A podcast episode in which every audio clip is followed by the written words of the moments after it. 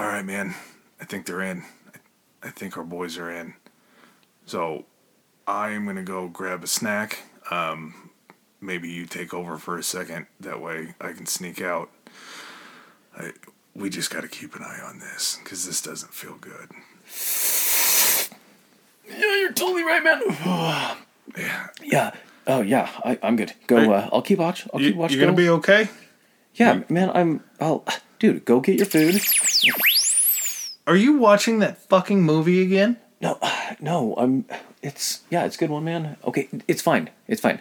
I'll. I'll pay attention. I'll keep a lookout. I'll make sure no one. No one shows up. I swear to God, if I leave this place and I come back and you're still sitting here and Attack of the Puppet People is still on the screen, I'm gonna kick your ass. It's fine. Listen, go. I got this. That's that movie.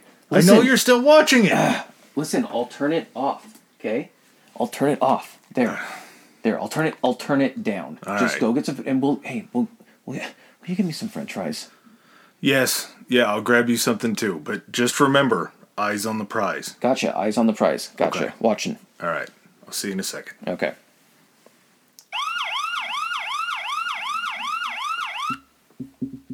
Hey, hey, did you hear that? Uh, what? What? What? What? Man? Oh my God! Did, the sirens get to the window? What? Oh.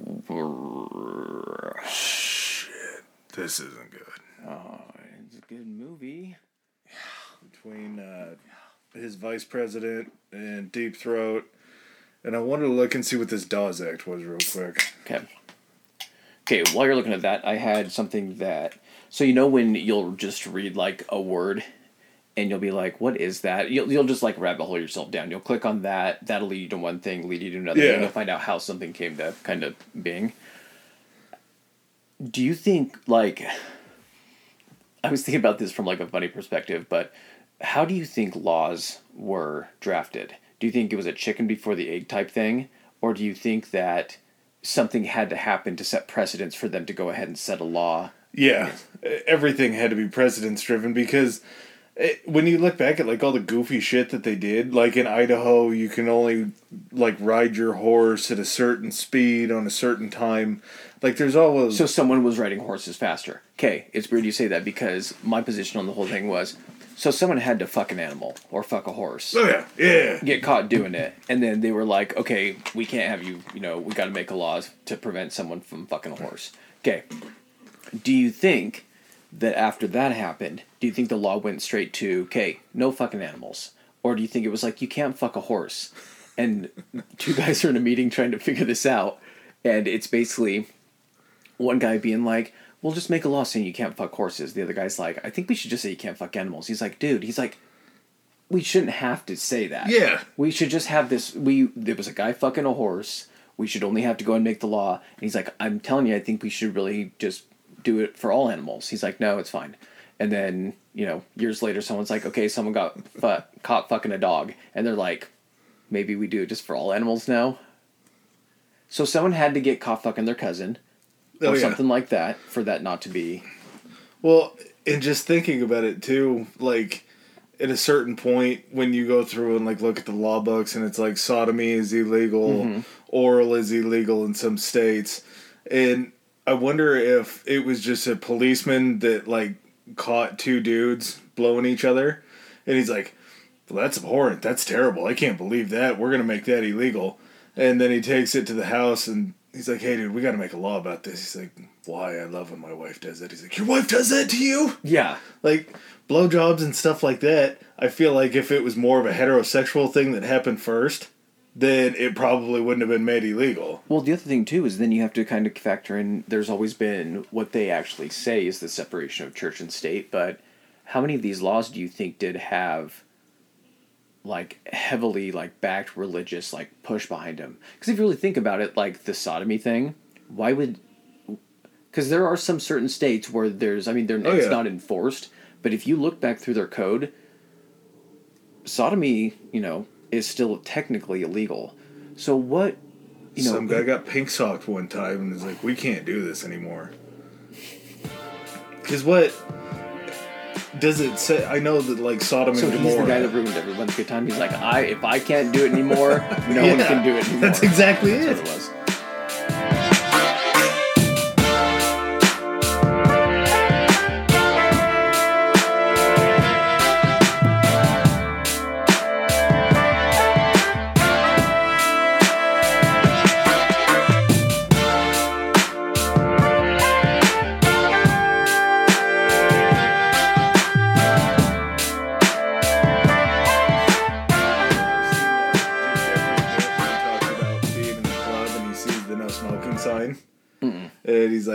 doesn't ever say underneath it like no smoking, and don't touch kids.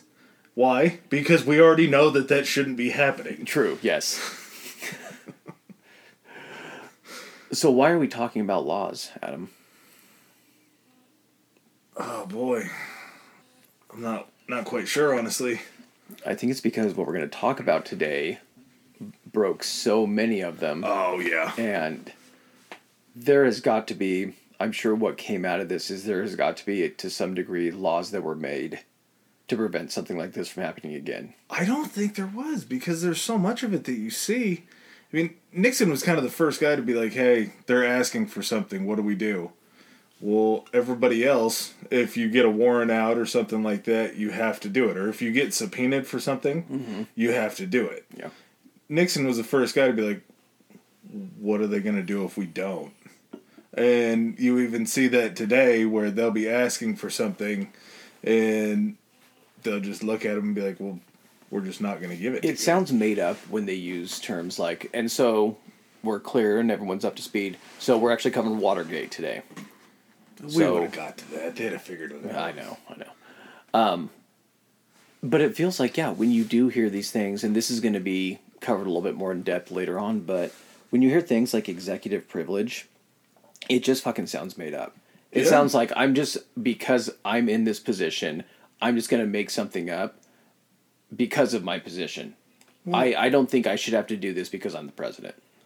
And you were voted in by the people. What privilege do you have to keep things private? I, I understand, Correct, like, you're in public office. yeah, the interest of security and all that kind of stuff. That's fine, but just the amount of things that they try to claim it on, like, oh well, we had this conversation. It's like That's what it is. I'm sure. I'm sure it was a bunch of bullshit about like, hey, you know, within these conversations that you guys are requesting these tapes, there's sensitive materials for you know the security of the nation or whatnot.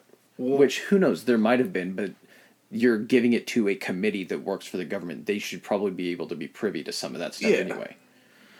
Did you? Um, this is kind of jumping ahead a little bit, but just along those lines, I think this is just kind of amazing. The recordings that we'll get to with Nixon. Did I listen to him? No, some of them, yes, but the whole idea of like presidents recording things that happen in the Oval Office, like this happened way before Nixon. Oh yeah. So Nixon was the first one though because it was so the reason that they were able to subpoena it was wasn't weren't previous presidents they always as technology had allowed had the had the ability to go ahead and record conversations that Yeah. happen within the Oval Office. It makes sense to keep track of Yeah. having generals in there to go back and listen to your notes. listen, take notes, all that. But Nixon, this is the amazing thing, is everybody up till then had been able to press a button to Selected start the recording. you had to, you selected when you wanted it to record. Yeah. But Nixon was such a bumbling, stumbling drunk that they couldn't trust him in the Oval Office to press a record button to start the conversation so that they had it. So his aides actually rigged it up, and it was like the first time that they had ever used. There was a point when there were people that walked into the office that they mm-hmm. said, "Okay, this is when we can start recording." When it picked up a sound or something Yeah, like that. And then it actually started recording when it started hearing his voice. Gotcha. So he was such. We had a president that was such a drunk, which obviously we've had a lot of presidents that are drunks, but he was so drunk that they couldn't rely on him to press a button to start the recording. That's bad. So, um, because we're going to focus primarily on Watergate, we'll just run down uh, pretty much a, a brief biography on Richard Nixon. So, He's a fairly interesting guy. he is actually like I was actually surprised to read some of this stuff. That that's again that's my been my favorite part about this so far is being able to just find out that I have literally just a very like b- cursory knowledge Yeah. On this stuff, and then you get into it. So Well, Um, I can't tell if he was that interesting or if he just faked it until he made it. Because there's a lot of things that he did that he touts as achievements. That when he talks about like certain different things, Mm-hmm. he definitely does not like them. yeah. So uh, he was born in uh, January 1913. Um, on the Repu- he was a Republican. So I thought just I thought he was actually like a senator from New York. Just his like demeanor, and you see him in speeches. He kind of seemed to me like he was like more of a New Yorker type guy. Well, and we'll see later on with his homes and stuff. He was a California kid. Yeah, exactly. Was, So was he's his deal. first a representative and then a senator from California, which I actually never thought of this either. Really, and gave it gave it much thought. So it does make sense that like because there's so many more representatives from states that you would try to work yourself from a representative to a senator, Yeah. just because you with there being I think we talked about this in one of the previous ones. How many representatives were there? It was two hundred plus, It right? was a shitload, but Yeah. back then there were less because the population was Correct. less. But even then, so you're one person out of, let's just say, 200 plus people. Whereas in the Senate, your vote counts that much more because you're one out of a, is it two senators and two, yeah, two senators from each Two state. senators and then representatives. Um, So a hundred senators. So you're one out of a hundred. Your vote goes a lot farther, and Oh, your yeah. opinion goes so much further in the Senate. So it would make sense. He started in as a representative, then became a senator. and uh, let's see. he was a graduate of Duke Law, and during World War II, he was active duty Naval Reserve. So Looks I think like there were 263 seats in the House of Representatives when he became a House member. Today there's 435. yeah, so it makes so much more sense to to want to work your way into the Senate. So he um, ended up being I didn't know he was Eisenhower's vice president for eight years. Yeah. Well, and the weird thing about it was was he was a Quaker. Like, Yes. that that was his religion. He's one of two presidents to ever be a Quaker, and he actually um, got out of going to war the first time because of a religious exemption for being a Quaker because they don't believe in war, violence, different things like that. And he actually enlisted himself after that um, and went overseas. And he would watch the other like privates play poker. And when he would watch it, he developed himself a system. He won so much money overseas playing poker that he came back and used some of that money to launch his first campaign. Oh, seriously? Yeah. Yeah, so he was a good card player. Figured that out pretty well. Graduated from Duke Law School in 1937, so very smart. He's one of two terrible people that I can think of offhand that comes from Duke, him and Coach K. Mm-hmm. And then he starts in the House 1947. He's in the House from 1947 to 50. And then decides that that's not enough moves up, runs for senator in California. He's a senator from 50 to 53. And then he links up with Eisenhower. And Eisenhower was a stud. A military man, he was a general. Oh yeah, he won. He he won the presidency specifically off of his publicity and what he did during World War II. There's no, yeah, I have no no doubt about that. It kind of makes you wonder though, like, when was the last time, and that might have been it. When was the last time that you had someone that was like full on military, then transition right into the presidency? There's been a few, but I can't think of anybody really it, since. it made a lot more sense when we were actually doing like when there was a lot of war you know, Yeah. wars happening especially if you're thinking about like it was probably much more common before eisenhower because wasn't uh, like richard wasn't grant like in the yeah, he there was he was in the army. I want to say there were a few presidents that are famous for both being president and also serving washington. George washington was the like leader of the continental army. He was an easy one that we didn't think of. yeah, but I mean that that's what I'm saying is it almost seemed like that's how you were well enough known to be elected president as you were famous for something Yeah. being We we nailed the three. Washington, Eisenhower, and Grant were all three. okay. Look at you. Oh. Just fucking showing off. Just Yeah, flexing that brain I did not even have that written down. That was a guess. One of the tough things for Nixon was they wanted him to be Eisenhower's um, vice president because he was anti-communist. He had sat on a few boards and done a few things and was a part of a few different um, like House investigative committees and all that stuff. But they actually had a problem with him because there were rumors and rumblings already about him that he was using money from his campaign to pay for different things. Um, just like different living expenses and all that. And that's a big no no. Was that the Checkers speech about? Yes. He came out and he said he said I I bought a dog with it, Yep. and everyone was like, "Aw," and like it just went away. Yeah. So you could fool somebody. I mean, I don't remember what Checkers was. He was probably a cool dog, I, like he a was cocker I spaniel. want to say it was a spaniel. yeah. honestly, So kind of cool, but to hold up your dog, be like, I didn't steal any money, and even if I did, look at what I did with it. just holding the dog up to the camera, and be like, "Don't send me back to the pound."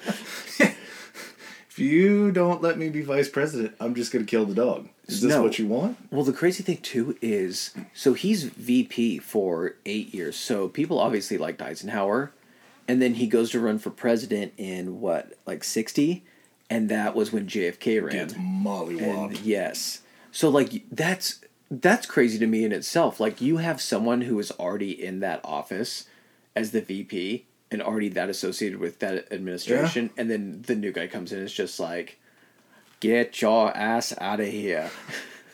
Well, and this will be another just beautiful topic to go into later on down the road is that presidential election and Joe Kennedy and Joe Kennedy's ties to the mob and Oh, yeah. the way that he won Illinois by only a certain handful Mm-hmm. of votes. The mob was using houses allegedly in names of dead people to vote for Kennedy, Mm-hmm. along with the first televised debate. Did you read anything on No, that? was was Or- that the first televised? Debate? That one? was the first televised debate, and Nixon was just coming off of a sickness. And Kennedy, obviously a handsome man for the time. Oh, yeah. I don't think that he's that handsome, but I've seen handsomer. But he looked good, and he actually was like changing his clothes to the backdrop to appeal more, or to look more appealing. And Nixon was just completely pale faced. Did and Nixon looked like always shit. wear? I always, for some reason, envisioned him in like a gray suit. Yeah, and that's what it was. Was he wore a gray suit yeah, that looked okay. terrible against the backdrop. Yeah. Mm-hmm. He looked like an absolute gargoyle. And he just was sweating his balls Just off the sexy ass time. John F. Yeah. Kennedy up there being like, "What's up, ladies?" And he's up there being like, "Oh, oh, hello, everyone." Yeah, it's like Momoa against Gollum. Yes. just uh, there was no chance. And they actually did a poll and said that a majority of people would have thought that Nixon had won that debate had they not seen it. Like had they just listened to it on the radio, Mm-hmm. they would have believed Nixon more because he had the the credentials of being a vice president going through it, but people couldn't quit looking just how ugly he looked. Yeah. How bad he looked. Like I don't. You're just like, mm. Yeah, I bet he's smart. I don't like him. I don't like the way he looks. Yeah. When somebody smiles and it's creepy, that's Yeah. probably a reason why you're thinking maybe we don't vote for this guy. So then he decides after he loses in 60 to JFK, then he goes back and he tries to run for governor of California in 62 Which and he loses did it. not work well. He So you just like you again. 2 years before that, you lost on the presidency. I didn't really look into what he did in the meantime. 62, you lose the race for the governor of your own state that you'd like been the representative for Yeah. and senator for. Um, and you were a vice president. I know. You, you held the second highest office in the land, and you couldn't you're- come back and and- be governor. Yeah, you're the people in your state might know something or like have a feeling about you, and just like, yeah, we don't, no, we don't want you back here doing stuff. so, do you have anything for what he did between sixty two and sixty eight? There's not a whole lot that I saw. He was, I think, he kind of tried his hand at being on screen a little bit more, and I don't know if he followed the the Ronald Reagan go into movies and do that kind of stuff, but he held around for a little bit, and he he kind of almost swore off politics after losing the presidential election, and then decided that, a it was yeah, probably shame. yeah. It, I don't know if he felt shame, but it, it was probably there. It, he gets fired back up, gets the base underneath him, And I believe after he loses the governor's race, he comes on and says, Hey, this is the last time you're going to be able to get to pick on me. I'm done. This is it. I'm not running for president. It's just not going to happen. And then somehow he gets a fire lit under his ass and thinks that he can he can actually win it and comes back, throws his hat back in the ring. He beat um, Mitt Romney's dad Okay. for the Republican ticket for president. I didn't realize that Romney had like a family of politicians. That that actually makes sense because like whenever this is gonna sound stupid, but like there was an episode of uh, this show called New Girl where the Schmidt guy he Oh, pretends to Zooey be a Romney. Huh? Zooey Deschanel, a So he one. pretends to be a Romney, and apparently, like the Romney family is like super well known throughout like the Republican Party, just because Yeah. they've been in it for so long. So they're like, when you think of like those old, like political families that there's like a dynasty, they're almost like a political dynasty. I think. Romney dynasty. So anyway, so he ends up beating him. Who does he? I have it was a close contest for the president election, presidential election in '68. Who did he beat? Because I can never remember the guy's name. He was somebody that we had heard of. Yeah, and it was it was like a really close race. I'm just wondering like what he was doing because obviously you have to be kind of ramping up for president presidential election at least 2 years prior to that. So yeah, there isn't a lot of information on what he did between like 62 and I guess would be 65 66 probably just planning to run again. He beat out the Democratic incumbent vice president, Double H, Hubert Humphrey. Oh, really? Mm-hmm. Okay. Won the popular vote by less than one point, but took more states outside the Northeast and comfortably won the electoral vote, which I'm sure coming that close makes his second one against McGovern that much more important Yeah. because he saw how close he would come. And after being where he was and losing last time, he knew that there had to be, he had to Yeah. do some shit. Okay. So he ends up winning and that's going to kind of be the end of his like biography type thing as far as I have it written down. The one thing I wanted to go through because Watergate's going to go ahead and occur and then that's what we're going to stick to Yeah. that specific part. But just, eh, we're going to shit on him a lot. Oh yeah. So, run through a couple of his accomplishments, which I, I think are kind of cool. He's one of two people to ever appear on a presidential ticket five times. Mm-hmm. Him and FDR That's the actually only kind two. of that one's sad to me. like cuz he only won I mean he won because of Eisenhower two of those times. yeah. and one one time. So like he's one for five technically because I want I'm gonna give his two other ones to Eisenhower. Eh, He, he rode coattails on his first two. But eh, the fact that you were that, you tried that hard, I mean, five times sounds good, except for you would have had to lose one to be on there five times. Exactly, that's true. But he takes office. He signs Title IX, which, in sports terms, if you're a sports person, you know a little bit more because Title IX was something that said if you give money to the male athletes, then you have to give the same money and the same airtime to the female athletes. It leveled the playing field in college sports as far as how they would go about funding different programs and just basically break, breaking down all the gender bias that there was in college sports at that time. That's the thing, man. With his accomplishments, if you were to just go ahead and write his accomplishments and didn't assign them to a president, any president would look at that and they'd be like, "Fuck!" Like, if I can be known for like that stuff, that's that's a win. Yeah. Like that's kind of what makes this whole thing. It's not tragic because it's all self inflicted, but it's just so crazy. Is that like had he just not fucked up, he could have gotten out of there and been referred to as like what I feel they could have gone ahead and swept some of the fuck ups under the Yeah. rug, and just done those accomplishments. But yeah, so he got to oversee into combat in Vietnam, which and he got to end the military draft. So now you're known as the president that was like, we're getting out of Vietnam and I'm ending the draft. That's a huge one. He established the EPA, the Environmental Protection Agency, which also seems like kind of a good score. Like it took us this long to figure out what the EPA was and why we needed it. He enforced desegregation of southern schools. Well, and he got voluntary desegregation from seven of them. So that's that's pretty good. Desegregation had already started, but mm-hmm. under his watch, he he enfor- started. he enforced it. He was either Yeah. like you're going to do it or we're going to go ahead and take steps to make sure it's done. and it's tough to say because I think Jim Crow was still around, so there were certain elements that were still mm-hmm. going on that weren't great. But desegregation in schools, you can argue was a good and a bad thing because it seemed like it did happen. It needed to happen, but mm. it happened so early that there were still so many issues that they ran into.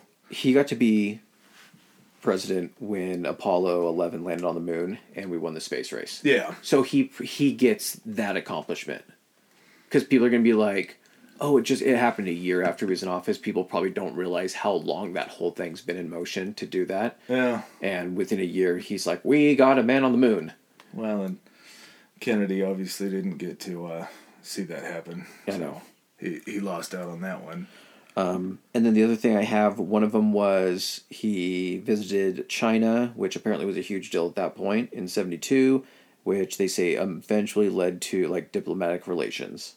And then he did an anti ballistic missile treaty with the Soviet Union, which I didn't look too far into it. It sounds good, so I'm going to give it a give it a win on that. Yeah, and he's he did a couple other things just at home. He created the Office of Minority Enterprises, so to help people of color mm-hmm. and women, different sorts of things, to be able to own businesses, and cleared the way for them to get funding, get their their loans, and everything. And And- like like you said earlier, seventy three, he signs the Paris Peace Agreement, which pulls. I think most of, if not all of the American troops out of Vietnam. Mm-hmm. So he kind of ends that. It's still a little shaky because after he did that, they also bombed, I believe, it- Cambodia. yeah, Cambodia and Laos Yep. because they were saying that that was where the flow of communists were coming in to help. Well, that's a th- that's an entirely another thing because he didn't even he did that without um, approval from Congress. He launched those operations without approval from Congress. Him and Henry Kissinger Yeah.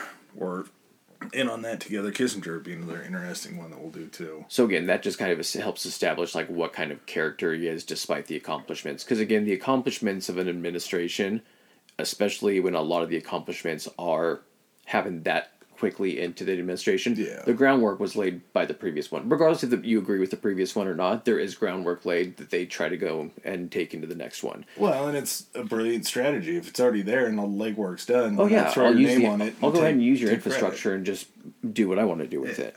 So now, what is the list of fuck ups? I call it the fuck you list because that's what it seems like a lot of the things he signed in were meant to do. At the top of the list, like we talked about with the recordings, he was just a raging alcoholic Mm-hmm. and addicted to sleeping pills because he was trying to cure his uh, insomnia with it. And at one point, he was so zooted out that he told Henry Kissinger that they needed to nuke Vietnam. It luckily Kissinger waited until maybe he sobered up to be like, "Hey, we don't want to do this. This is Yeah. a bad idea." He was so out of it during the Yom Kippur War um, that the nuclear alert was raised to one below imminent danger and he was so out of it that they couldn't rouse him and get him out of bed and wake him up for long enough to do any kind of negotiation. So Kissinger took that over too and helped soothe those tensions and he just woke up and like nothing happened. It just that far gone. He wanted the Secret Service to wear uniforms. Oh, I read that too. And they, did you did you see or hear what they looked like? the, the actual ones.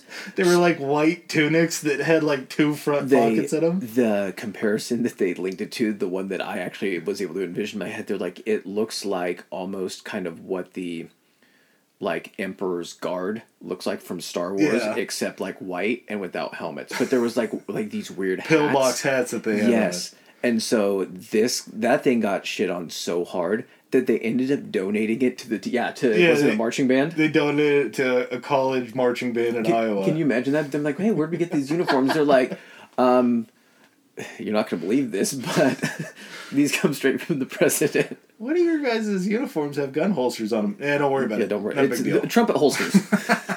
Those are woodwind holsters. He almost set Charlie Manson free. Mm-hmm. During his uh, trial, Nixon said, and I don't know if it was an interview or what, but he said that He suggested his guilt. Yeah. He suggested the status of his guilt. do. though. especially as the president, because it'll set I'm trying to think what the term. It's would be. just it biases the, Correct, the yeah, it jury and biases the everybody thing. else. But as a guy who graduated law school, school. as a lawyer, how do you not know that? How is that something that you do? So- and that got walked back real quick. going back to what we had a what do I want to say episode. What was the? Oh yeah, the William Randolph Hearst episode. Yeah. Nixon was the one that went ahead and started the Controlled Substances Act. Yep. Okay, so he started technically started the war on drugs. And as a great story, he actually smuggled drugs inadvertently. Did you read the story Like about he him? created an, an operation to do it, or him on his person himself. He just a dumbass, just an absolute idiot. So, Louis Armstrong, the famous Trump trumpeter, trumpet Trump player, yeah, jazz musician.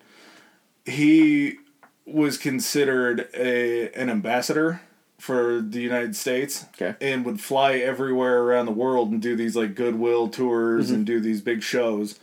They were coming back from a tour one time, and one of the deals that they had was they didn't have to go through customs when they would come back from overseas. Okay. And Louis Armstrong and his boys roll up. They say, "Hey, where do we need to go? We're ambassadors." And security goes, "You got to go through the customs line." And Louis Armstrong's like, Ugh, I, I Going wanna- into a country or coming back into ours? coming back into the United Okay. States."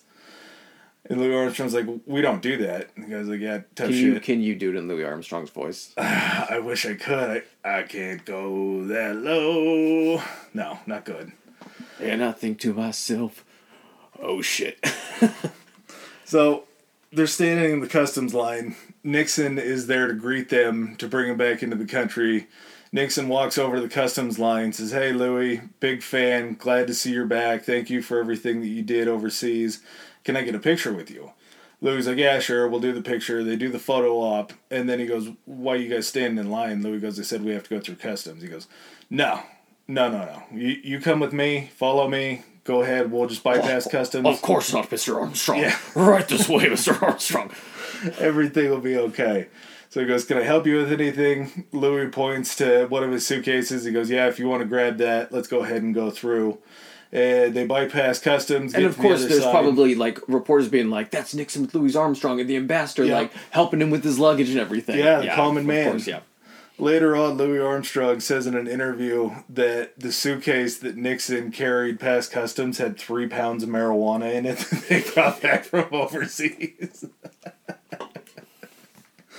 so we had a president that I, I guess you could say is technically on record as smuggling 3 I'm pounds not gonna of lie to you. That marijuana. probably is like small potatoes from what presidents Oh have yeah. done. Well, and it's kind of cool. He's got a little bit. It was cool at the time. He had a little bit of dirt Mm-hmm. on. him. We had a drug smuggling president. That's kind of sweet. All right. So this all ends up changing. It seems like things are going pretty good. Like just from a glance, Yeah. up to this point, it seems like it's going pretty good. So It's going good. he has within his political sphere and everything like that.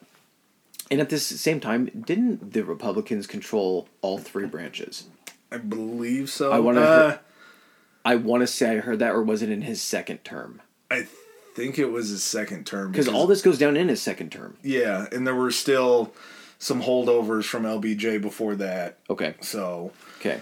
So he has within his close political sphere um, G. Gordon Liddy, who is the finance counsel for it's. We're gonna call it. I'm gonna call it CREEP because that's what I It's- prefer to call it. It's the it's the committee to perfect reelect the president. Yeah, it's, It's- the committee to reelect the president. So obviously they didn't fitting. think of this ahead of time, but man, does it fit. So at this point, because these characters are in these committees, this is 72, which means is it two years away from the next election? Seventy four would be the Correct. um, okay. So all this happens about two years prior to his next election. So he already has these people set up to start working on his reelection Yeah. campaign. Um, Jeb Magruder, who is the CREEP chairman, John Mitchell, who is the at that point the acting attorney general, yep. and then John Dean, who is president's counsel. So pretty much guy in his pocket that he his idea man and The one yeah. that he bounces things off Yes. of. So, at one point during this uh, time frame in '72, Liddy comes to the other three and has this intelligence plan to spy on the Democratic Party. So presents the plan to the other three. Uh, Mitchell, being the attorney general, should have been like, "Fuck no, this is illegal." Was it Project Gemstone? I can't. I That was, I believe, I think that was the first one that he brought. The ideas that they brought to the table were some of the craziest. This one got declined, so this is probably Gemstone. Yeah. Okay. And the other ones that he was suggesting at the time, where they hire prostitutes to Yeah. Mm-hmm. sleep with the Democrats and try to get pillow talk from them, just a million different things that they tried to do to gain any sort of intel. The other thing that's crazy about that is so this isn't just like an isolated, hey, I just came up with this idea. Why don't we spy on the Democrats? There's apparently a think tank of people whose job it is to come up with ideas on how to fuck up the other political party yeah, well, and weaken them. and this is beforehand. This wasn't their first foray into doing some bad shit. No. they had their first break in. Um, you've heard of the Pentagon Papers? Not like in detail. It was basically like a, a leak that had happened where it was a government report of kind of everybody that had done everything in mm-hmm. Vietnam and all the bad things that had happened. Okay. And so it shined a light on LBJ's handling and on everybody that had handled it up to before Nixon got in office Okay. and all the bad stuff. Oh, so where you get all of the benefit from stuff that happens where the groundwork is laid before your presidency, but it happens during yours. This is where it bites you in the ass because regardless if he, if he was responsible for any of that, he's in office right now, so he technically is responsible for all of that. that and he was paranoid that since he saw what everybody else had done that mm-hmm. they were going to start looking into what he had done. Because he had probably done some stuff as VP under Eisenhower as well. yeah and, and just his handling from kind of the beginnings of when he took over in vietnam mm-hmm. where you're talking about different things so they find out that a guy named daniel ellsberg was the one he comes out he admits that he was the one that published the pentagon papers he was the one that shined the light on it nixon was so freaked out and I want to say that it was Hunt, Liddy, and a few other people that called themselves the plumbers because they were gonna plug the holes, plug the Mm-hmm. That's leaks, right. Yeah, which I heard about that. another catchy name. So they break into Ellsberg's psychiatric office to go into his shrink's office and try to look into, and this happens. I think it was September third. Oh, I forgot what year it was. But They break into Ellsberg's cycle or Jesus, his shrink's office and look through his paperwork to see if there's anything that they can use against him, Oh. like to try to Yeah, any dirt on him. yeah. Yeah. Basically, to try to get him to say, hey, if you see anything bad about us, don't publish it. Yeah. It failed miserably. They got in, they broke in, they found his file, they looked all through his file, they couldn't find anything to use. So instead of just putting everything back to where it was, they just threw his um, What do they call File. it? Ca- casing it or yeah, something like they that. They threw his file down on the desk and just walked out, locked everything up, and took off. Oh. So that was their first shot at espionage, kind of a, a way to break in, Mm-hmm. try to find some dirt. Didn't go well, but it apparently didn't stop them because then they rolled right in. they got away with it. So they were probably like, "Oh, we we did enough to not get caught." So that's that's cool. So yeah, he comes to the other three. So Mitchell, again, Attorney General, who should have been like, "Uh, how about you know, fuck no, this is completely legal." Let's try not was like, illegal things. yeah, he just viewed it as unrealistic. But then two months later, he approves a reduced version of the plan. So the reduced version is just going to be basically to break in, photograph documents, and plant a couple wiretaps. Yep. So Liddy was assigned two former CIA officers under him, um, E. Howard Hunt, well, I'll just say Howard Hunt, and then James McCord. James McCord was a pretty interesting fellow because he had spent some time in the CIA before that. He was helping run security for the president before um, the break in had happened. And they actually had their first attempt, which uh, it's kind of crazy to boil these things down to like what went right and what went wrong and just how little something can change and it completely Yeah. screws up the whole thing. Yeah. So the first time they break into the Democratic National Convent or Democratic National Office is May twenty eighth, nineteen seventy two, in the Watergate Building. Did you see that he actually booked a hotel room across the street from Yeah. it? So there's like a Howard Johnson. He books a hotel room across the street so they can like prep at that hotel room for the break in. Well, and what is going on that there's a place called the Watergate Hotel that's like a brand new state of the art facility Mm-hmm. across from a Howard Johnson. Were Howard Johnson's that big of a deal back then? I don't know. But so, and I used to also think that because you, I saw pictures of the Watergate complex. It's huge. It's like a huge business complex with a hotel in it. I thought it was just like a hotel, and that the Democratic National, I thought it was like the Democratical National Committee was just like renting a room there or using like a conference room. I thought it was more of a timing floors, thing. Or one. They had one floor. Is that what it was? I think it was The one floor within or the something? business complex. So it's separate from the hotel. Watergate just refers to the actual business complex as a whole. it can mm, cover several different buildings. So, yeah, they break in May 28th, 1972. They throw a little bit of tape over one of the doors down in the underground parking garage, so the Over door, like the locking mechanism to make sure that it'll close over, mm-hmm. but that they can pop it in and out as they need to. Exactly. so that's successful. They break in. They make their way up to the floor that the committee's on. Break into the committee. They take their pictures. They're looking around. They're gathering their intel, and they bug two phones, I believe it was. Yeah, so first one, Robert Oliver, who is an executive director. Um, and then Larry O'Brien was the big one because he was actually the Democratic National Committee chairman. I wonder if that's any relation to Larry O'Brien, the guy that's named for the NBA championship trophy. So over some time, apparently the wiretaps work to some degree because they're monitoring them enough to know that one of them starts malfunctioning or maybe both of them start to start or start to malfunction. Well, and they were pissed because they were getting nothing. They were all they were Mm-hmm. doing was listening to people gossip about relationships. Yeah. They couldn't get anything that was really that good. And the one I think that was malfunctioning was kind of like their if we can get this one to work, this is going to be the one that we need. This is going to be all the intel that we're trying to gather. And kind of coming back to apparently this got repeated by one like person on the committee that was investigating Watergate over and over. It's what did the president know and when did he know it? Like that's just got repeated over and over. What I'm looking at here is even for this whole operation is was Nixon paranoid because of only winning the previous election by such a small margin that he felt he wasn't going to win this next one? So he needed to go ahead. Did he give the order to start doing this? Because of course he knew that there was, you know, political party foul play going going Yeah. back and forth probably, but Not to this extent yet. correct. So I'm just wondering kind of what what was happening within their administration to think that they were in that much of a danger of losing that they already had to, that they had to do this. I don't know if it was really that Do you think it was just the guys that were planning this? Do you think it was them trying to go ahead and just kind of like up their clout and status for Nixon to come to him and be like, "We got you this information. This is really going to help you," and he's like, "Oh, he's my guy now."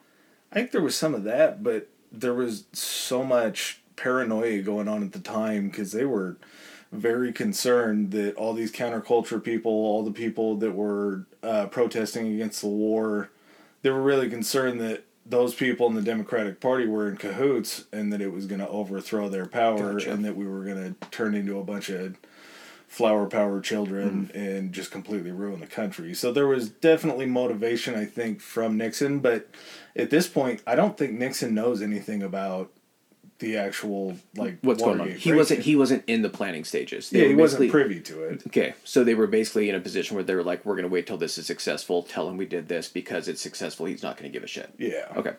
So the second break in actually happens a little less than a month later on June 17th. So first one May 28th, second one June 17th to repair the wiretap from the first one. Same plan, same Yeah. like, same idea. This time, okay, so I don't know how many guys they had the first time, but there were five guys this time. So I just put down their last names. So it was Gonzalez, Barker, Martinez, Sturgis, and then McCord, James McCord, who we already discussed. So him and four other guys with him. The guy that was working that night, security guard, he just got back from Vietnam, hadn't he?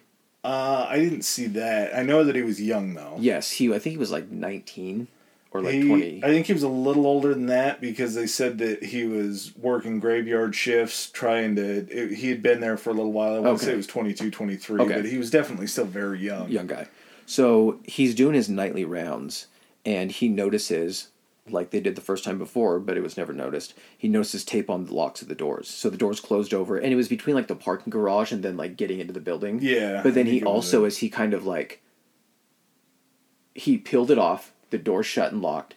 He went about his rounds, and he comes back by that door apparently back from his rounds. Yep. He notices the door taped over again. So even in the time that he was doing his rounds, someone from that five man team went and retaped it. Wouldn't you think if you're on that five man team, if you came back and you noticed that the tape that you put there got removed, Yeah. and none of the other people of your team, that there's someone else there, and you'd be like, hey, I just noticed this tape is gone. Instead of telling you guys about it or us getting the fuck out of here, I'm just gonna retape it. We'll call it good. Yeah, I, I'm sure there was probably communication because they were walking back and forth with Liddy and Hunt that were sitting. I think they got another room at the Hojo. Correct. Did you see the radio? What the radio looks like, or the radios look like? Were they huge? No, dude. They had designed these radios to fit within the radio itself was in a cord, like it was corded. The mic was in a thing of chapstick, What? and it had a little black button on it. And they would have like the chapstick in their top pocket, so if they had to just pull it out, it looked like chapstick. And then a cord went down to like probably a like a pack. yeah. So they were sophisticated enough for that. Well, you have to think with McCord being an ex CIA officer, Yes, they obviously. had all the tech that they needed to and there pull something it's off. and administration resources. I Yeah. mean, he's not just using that. So Frank Willis notices the tape on the door the second time. He decides to call the police. So, and like you were saying, all of the things that had to be in play for this to happen, if these guys getting caught, it starts to get a little ridiculous at some point. So, one security guard notices the tape, calls three cops.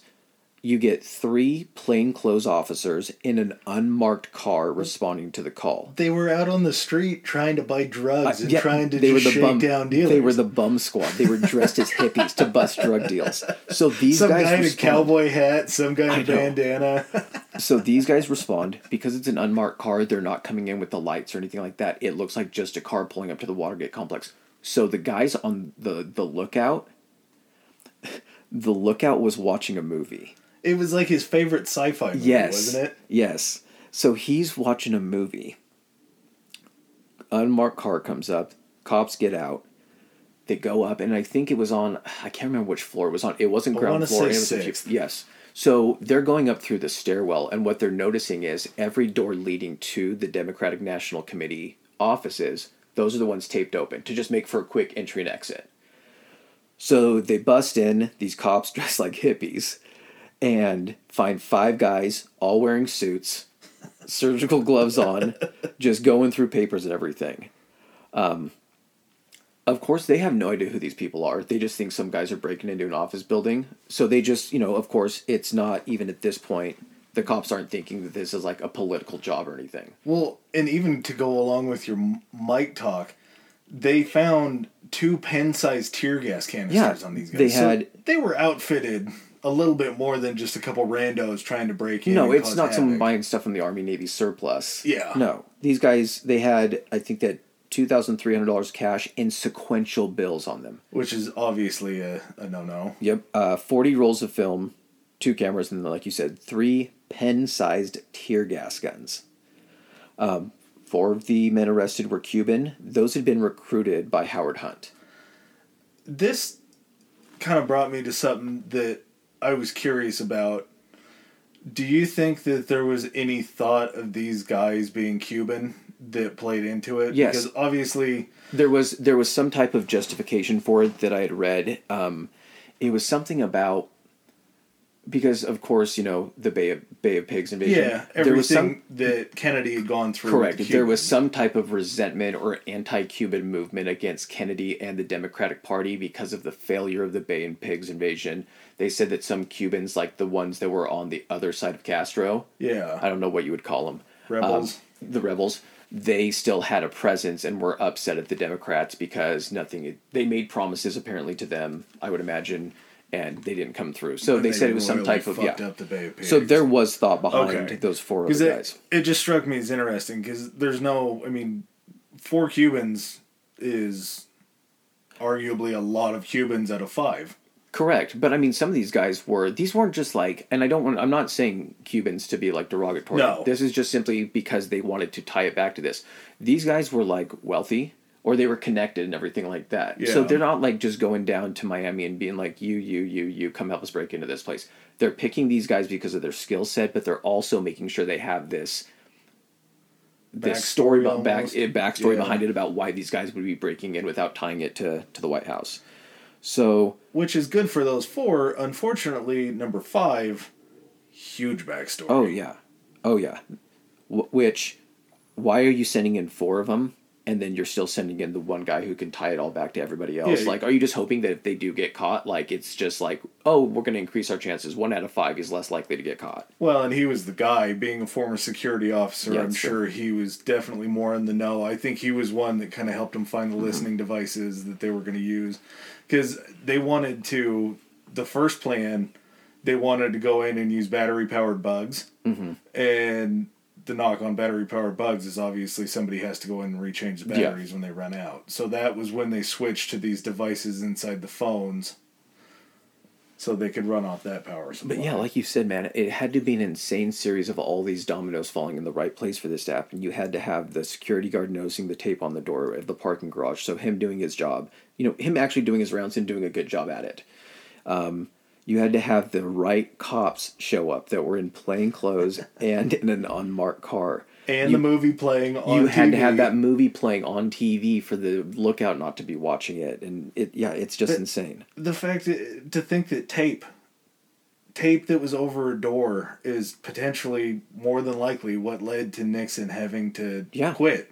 Yeah. The first president ever to leave office under his own terms like that. Security guard Frank Willis takes down the president. Yeah, I hope he got like a I don't know what you would give a security officer. It's not a Purple Heart or a imagine Gold Star. but- imagine at the end of all this how he felt watching this happen and how it turned out he's like oh my fucking god he's like think of that story man he's like i'll tell you a fucking story i was at work one night and i found tape on a door and people like okay and he's like and then fucking richard nixon resigned by the end of it people were like what the fuck He's just sitting at the bar and they're watching it on TV. He's like, "Yeah, I know about that. I was the guy that found the that's tape." that just having that story for life would be would be crazy so Hopefully, you got a raise. I'm guessing he did. So September 15th, you kind of see this is what I'm trying to kind of understand is this thing happens over the course of a very long time. Yeah, And that's what I you know, that's one of the things that I really didn't understand about this. Probably one of the biggest things was that the whole Watergate scandal was over the course of years and just little bits of information coming out. It wasn't like the break in happened, the link was directly to Nixon, and this occurred within the course of a month. It's you have break in happening and them getting arrested on May 28th. September 15th, the five burglars, Hunt and Liddy, are all indicted. So enough information has been brought to light at that point. People have talked enough to go ahead and connect it to these people.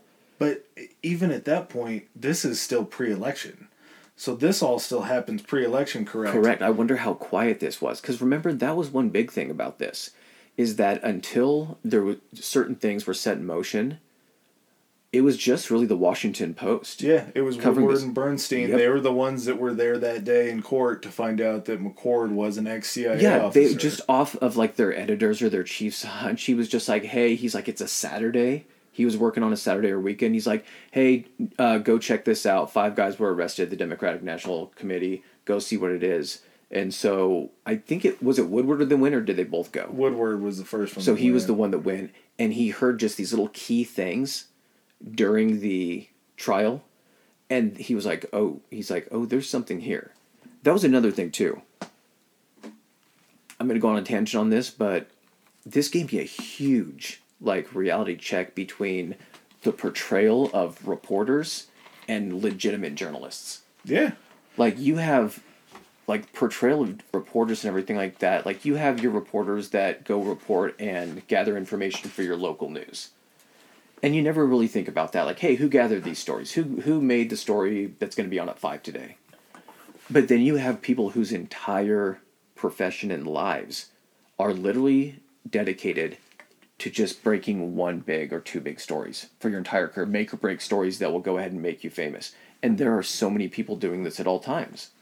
Are these journalists just chasing down these little leads? Oh, someone in California heard of this guy. I better go fly across the country and see if this pans out. Yeah, it, the fact that Woodward is still around today, he's still writing books and Yeah. he's still doing things. This was so long ago, Well, but this made his career. Correct. Eh, So, and that's why the book that he just recently wrote probably had so much traction. They're like from the author or from the journalist that uncovered Watergate. Like, who's Yeah, not going to clout Big instant? flex.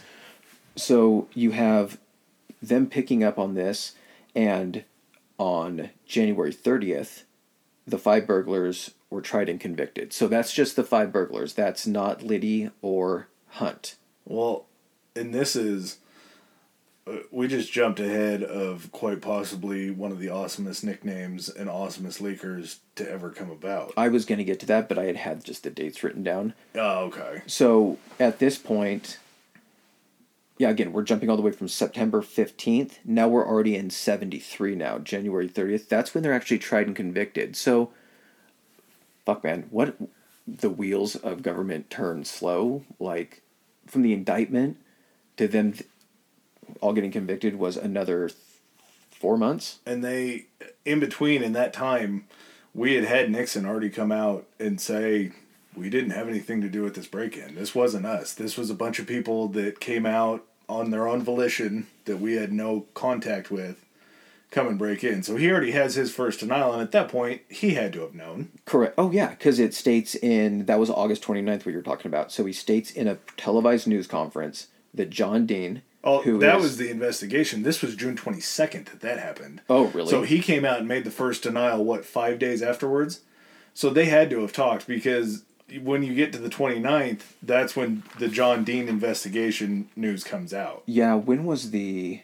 There's that tape that. The smoking gun tape. That came out way later. That was That was after, okay. that was the final release of the Gotcha. tapes. So at this point, there is reason to believe that he has been briefed on this because now they're like, oh, this didn't go well. We should probably tell Nixon Yeah. that this operation failed. Gotcha. that- that, that makes sense, yeah. To go into how this whole thing was connected, how Woodward came on to starting reporting, was he talked to um, his informant, which we just alluded to, Deep Throat, which all time name.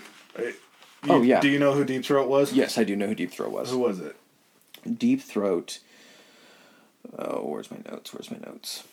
Oh, This Deep Throat was out- William Felt. And it didn't come out till 2006?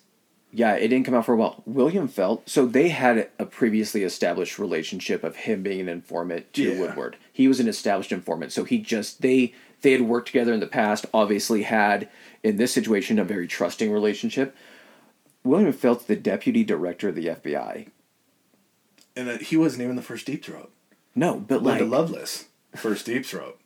That's where the say- name comes from. Okay, so we talked about this before. I thought that the movie was made and based on it was like a porn version of Watergate, and that's why it was called Deep Throat, is because that's who like the informant was. But you enlightened me. So what actually was the plot of the film Deep Throat that occurred before Watergate? It was uh, enthralling.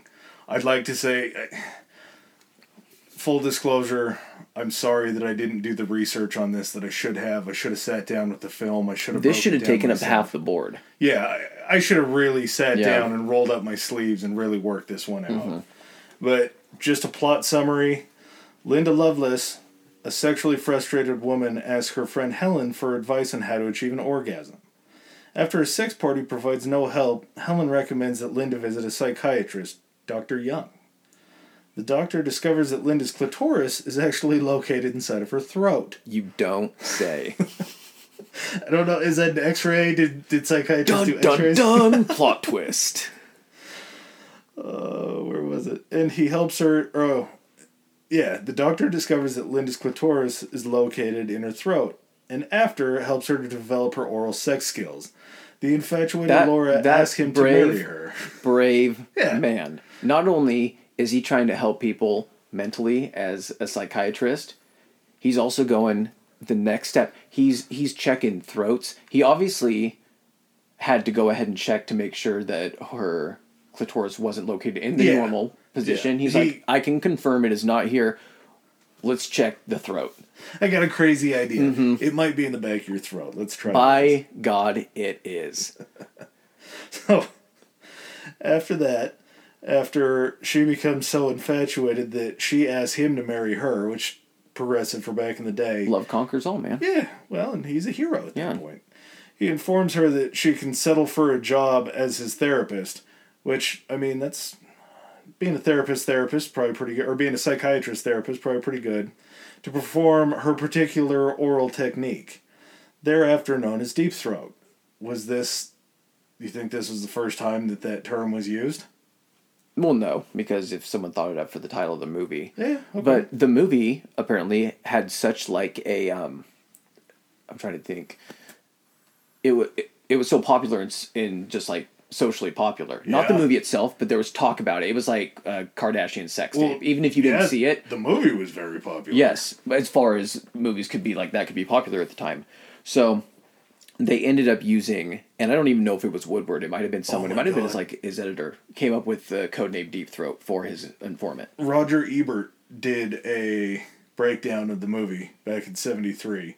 He wrote, It is all very well and good for Linda Lovelace, the star of the movie, to advocate sexual freedom, but the energy she brings to her role is less awesome than discouraging. Uh, if you have to work this hard at sexual freedom, maybe it just isn't worth the effort. Roger Ebert, a man who's I'm not gonna lie to you, I- movies. No, that's the thing is I respect the guy just for actually being like, all right, I'm going to give the people what they want. I'm going to watch this thing. So, um, Felt his name for this specific situation was codename Deep Throat. I'm sure he went. Uh, unfortunately, this was probably his code name going forward, but um, I'm sure he used different monikers for Yeah. previous previous interactions Well- with Woodward. he was the one that gave the tip to Bernstein of Howard Hunt's name. Yes. Because up until then they didn't really know and it was tied to a number in a a book that they found, I think it might have been in the hotel um, that they were watching from. But Howard or Bernstein wow shit. Woodward looked around, couldn't figure it out, couldn't figure it out. Goes ahead and calls the White House. Just gets his balls up in him. Calls the White House, asks for Howard Hunt, and the secretary replies back to him, uh, he can't be reached at the time. He wasn't in that day or something like yeah, that. Yeah. But here's another number that you can reach him at. And so, then it, who did it go to? Oh, I read who it went to. It connected to the committee for reelection of the president. Yeah. I want to say so that's what it was. That's that was their first yeah. connection between Hunt and the president. that was it. Like I remember reading that. That was like a holy shit moment for him. He's like, this just got like a lot deeper.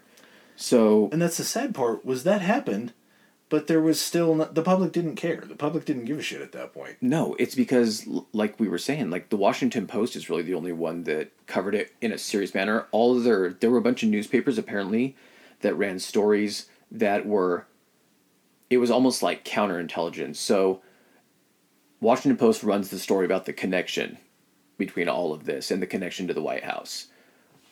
Other newspapers would run retractions to that story. So usually, if you're a newspaper, you run the story, and if it's wrong, you run the retraction Yeah. that will then reference the first story. They were almost running counter intelligence without ever having even that first standpoint of it actually happening. There were a few newspapers that did that. So you had like one voice in the dark and you had like multiple voices shouting against it. So not a lot of people were aware of this. That's so crazy.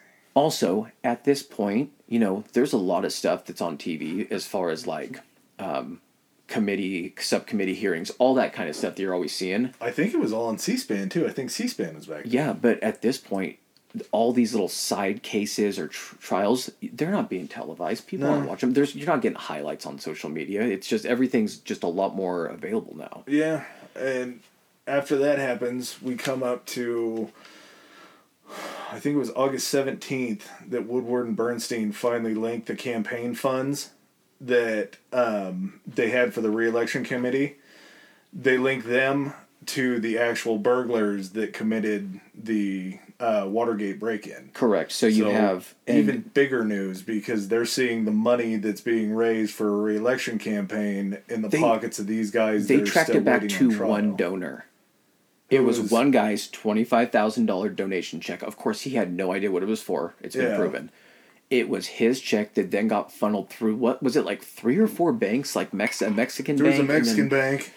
and they were able to, at this point, track that. Like you wonder how banks keep records in this situation, but they were able to follow that trail, and find out that one of the burglars was paid in um, committee to reelect the president creep donations. So they found out about this. Prior to that, when did the Martha Mitchell situation happen? This was very Oh, and she got a. We'd have to look more into when that was. Maybe, Okay. Maybe we'll jump back into that. Maybe we'll throw a couple of the conspiracies out there at the end, Okay. kind of to, okay. to make that happen. So at that point, when the campaign links had happened, or when the campaign funds were linked, then Hunt and Liddy were both suspects. They were both arrested. Then, as you were talking about earlier, we get to August 29th. August 29th is when Nixon comes out. He informs the public that I- believe it was something along the lines of We're not proud of everything that has happened, but I had John Dean go through and do an investigation of us, and he found no wrongdoing, which. Hallelujah. You had your own guy go through and check on your own people and nobody knows anything about it. like how how do you even think that that's going to be apparently it was a little bit believable because i'm sure some people did believe it but how do you come out and say like you know listen my guy my counsel i had him look into anything we were doing wrong. Surprise surprise nothing happened. There have been no connections to watergate through this administration. People are like and he expected people to be like nah, checks out. Sounds, yeah, sounds that good. sounds good. so at this point, you have certain people who are in jail. And March 23rd, 73, Well, before that, not to break in on you, November seventh, 72, which came after he'd said That's the right. investigation I missed a happened, big one. Nixon beats McGovern with 60% of the vote. He won every state except one, Is it every state except for like Rhode Island? something like that. So he won every, so he won the popular majority in every state. It was like, it, it was a landslide victory. Just clean house. So what's insane is none of this was even No. required. he he literally tried to sabotage himself. Yes. And he couldn't even get worse than 60% of the vote. Well, what I think happened is this story did start gaining steam. Like you said, he had to address it on the 29th. I think at that point, though, what I kind of read was that the reason he landslided McGovern so bad is the Democratic National Com- uh, Committee was so focused on proving Watergate Yeah. was connected to uh, to Nixon that for like the last like six months of the election season to go ahead and build up and everything, they were so focused on that they weren't pushing. All their eggs were in the Nixon's tied to Watergate basket, and apparently they weren't focusing on how McGovern could beat him just normally. Well, in the time frame that you have from August to November, you got to start beating a different drum. Oh, yeah. At, least throw some feelers out for something Well, else. especially if it seems to be that there is a connection there. I see why they did that. I don't think they should have played all the fucking eggs in that basket. Yeah. But at the same time, yeah, you need to have a, a portion of your resources being dedicated to be like, hey, let's find out if this guy fucked up because this will be easy if he did. Well, and not to mention when he comes out and he's like, "Yeah, we investigated ourselves. We're all good." You got to look at that situation and think, "Yeah, maybe No, we should not. go a different direction. Yeah, no, you're not. Maybe, maybe let's keep that in our back pocket." So, okay. So he ends up winning landslide victory, the whole Watergate thing, completely irrelevant to him winning. Even he wins in spite of that. Yep. So McCord writes a letter to the judge who originally presided over their trial. It was Judge uh, Sirica. And this was after Hunt and the Cubans had pled guilty, and McCord and Liddy were fighting, and then ended up getting found guilty on their counts. Correct. And From, then from af- being tied to it by the $25,000 campaign Okay. contributions, right? So yeah, so that's when the letter comes out is Yes. after all those are done. So McCord decides to go ahead and write the judge a letter telling her that there was perjury that occurred in the Watergate trial and that the burglars had been pressured into staying quiet. I don't know if he spe- specified who had lied. He just told her that as part of that, I think the implication is that if you're writing the letter, Yeah. that it's you're one of the ones that did it. So he's basically saying, "Hey, I'm willing to go ahead and talk. Let's let's make a deal. And there's other factors at work Yep. that are paying these other people to stay quiet. You're gonna. And- I have what I think is worth your time. Oh, yeah. taking time off my sentence. well, so if he's if he's the only non-Cuban, he's definitely oh, the definitely. one that Well, he was the one that was the ex CIA yeah guy. So I mean, head dog. Yeah. So the judge makes a deal to reduce McCord and two of the other burglars' sentences if they talk. So what this ended up doing is this ends up implicating through their testimony it implicates John Dean Oh, and yeah. John Mitchell. And to go back to the John Dean investigation, after he had said that Dean had done it, this was a surprise to everybody, literally including Dean, because Dean did not. No, the, Do the didn't, yeah, it didn't even take place. He just said that. Nothing had even occurred. There was no looking into it. So the investigation was just a bullshit claim.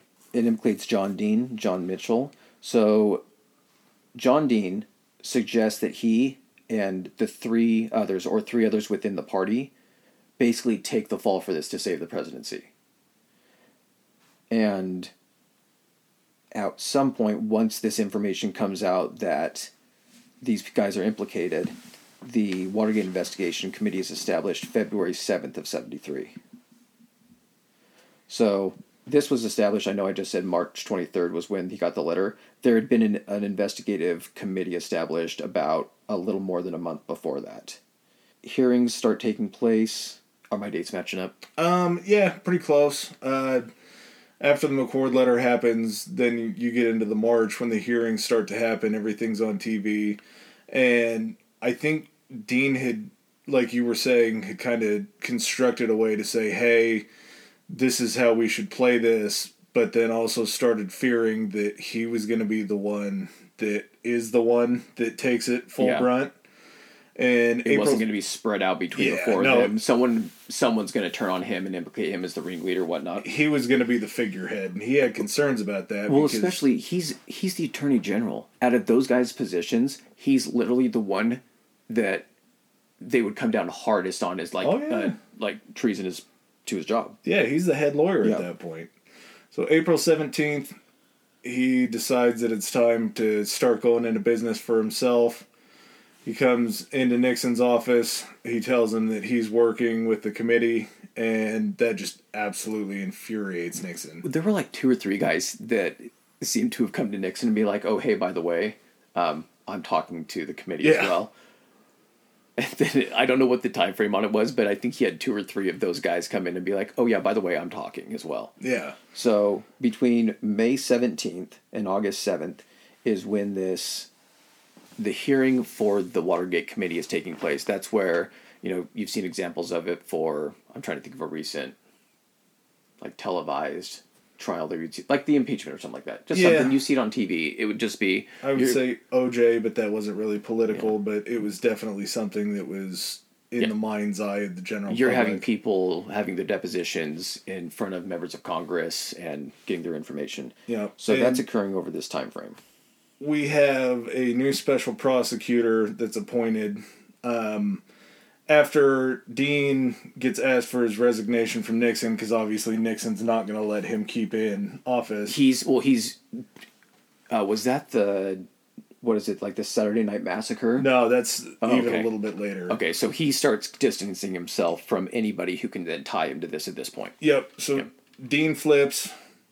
They get a new AG. The AG brings in a special prosecutor to look at the case. A guy named Archibald Cox, who Nixon was furious. I That's think. such a fucking bad Archie Cox. yeah, Archie Cox is Archie, Archibald name. is a badass name. Yeah. I like that name. You, yeah, I don't. You got to be, you got to be British to I think pull off Archibald. Yeah, Yeah. It, you got to have kind of a, a longer nose and a cane. And Mm-hmm.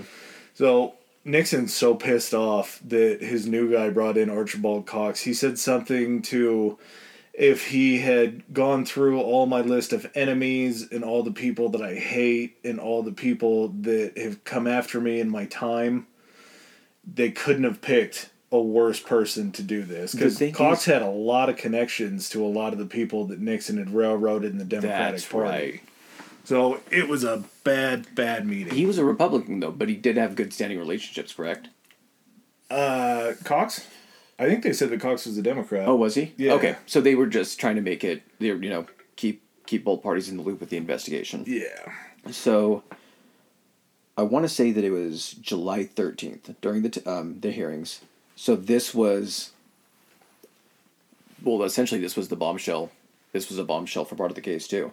So a White House assistant, I didn't write down his name, um, reveals. The, for the recordings. Yes. Yeah. Yeah. So, So, White House- before Alexander Butterfield goes on, John Dean takes a stand, and Archie Cox asks him if there's anything that he has.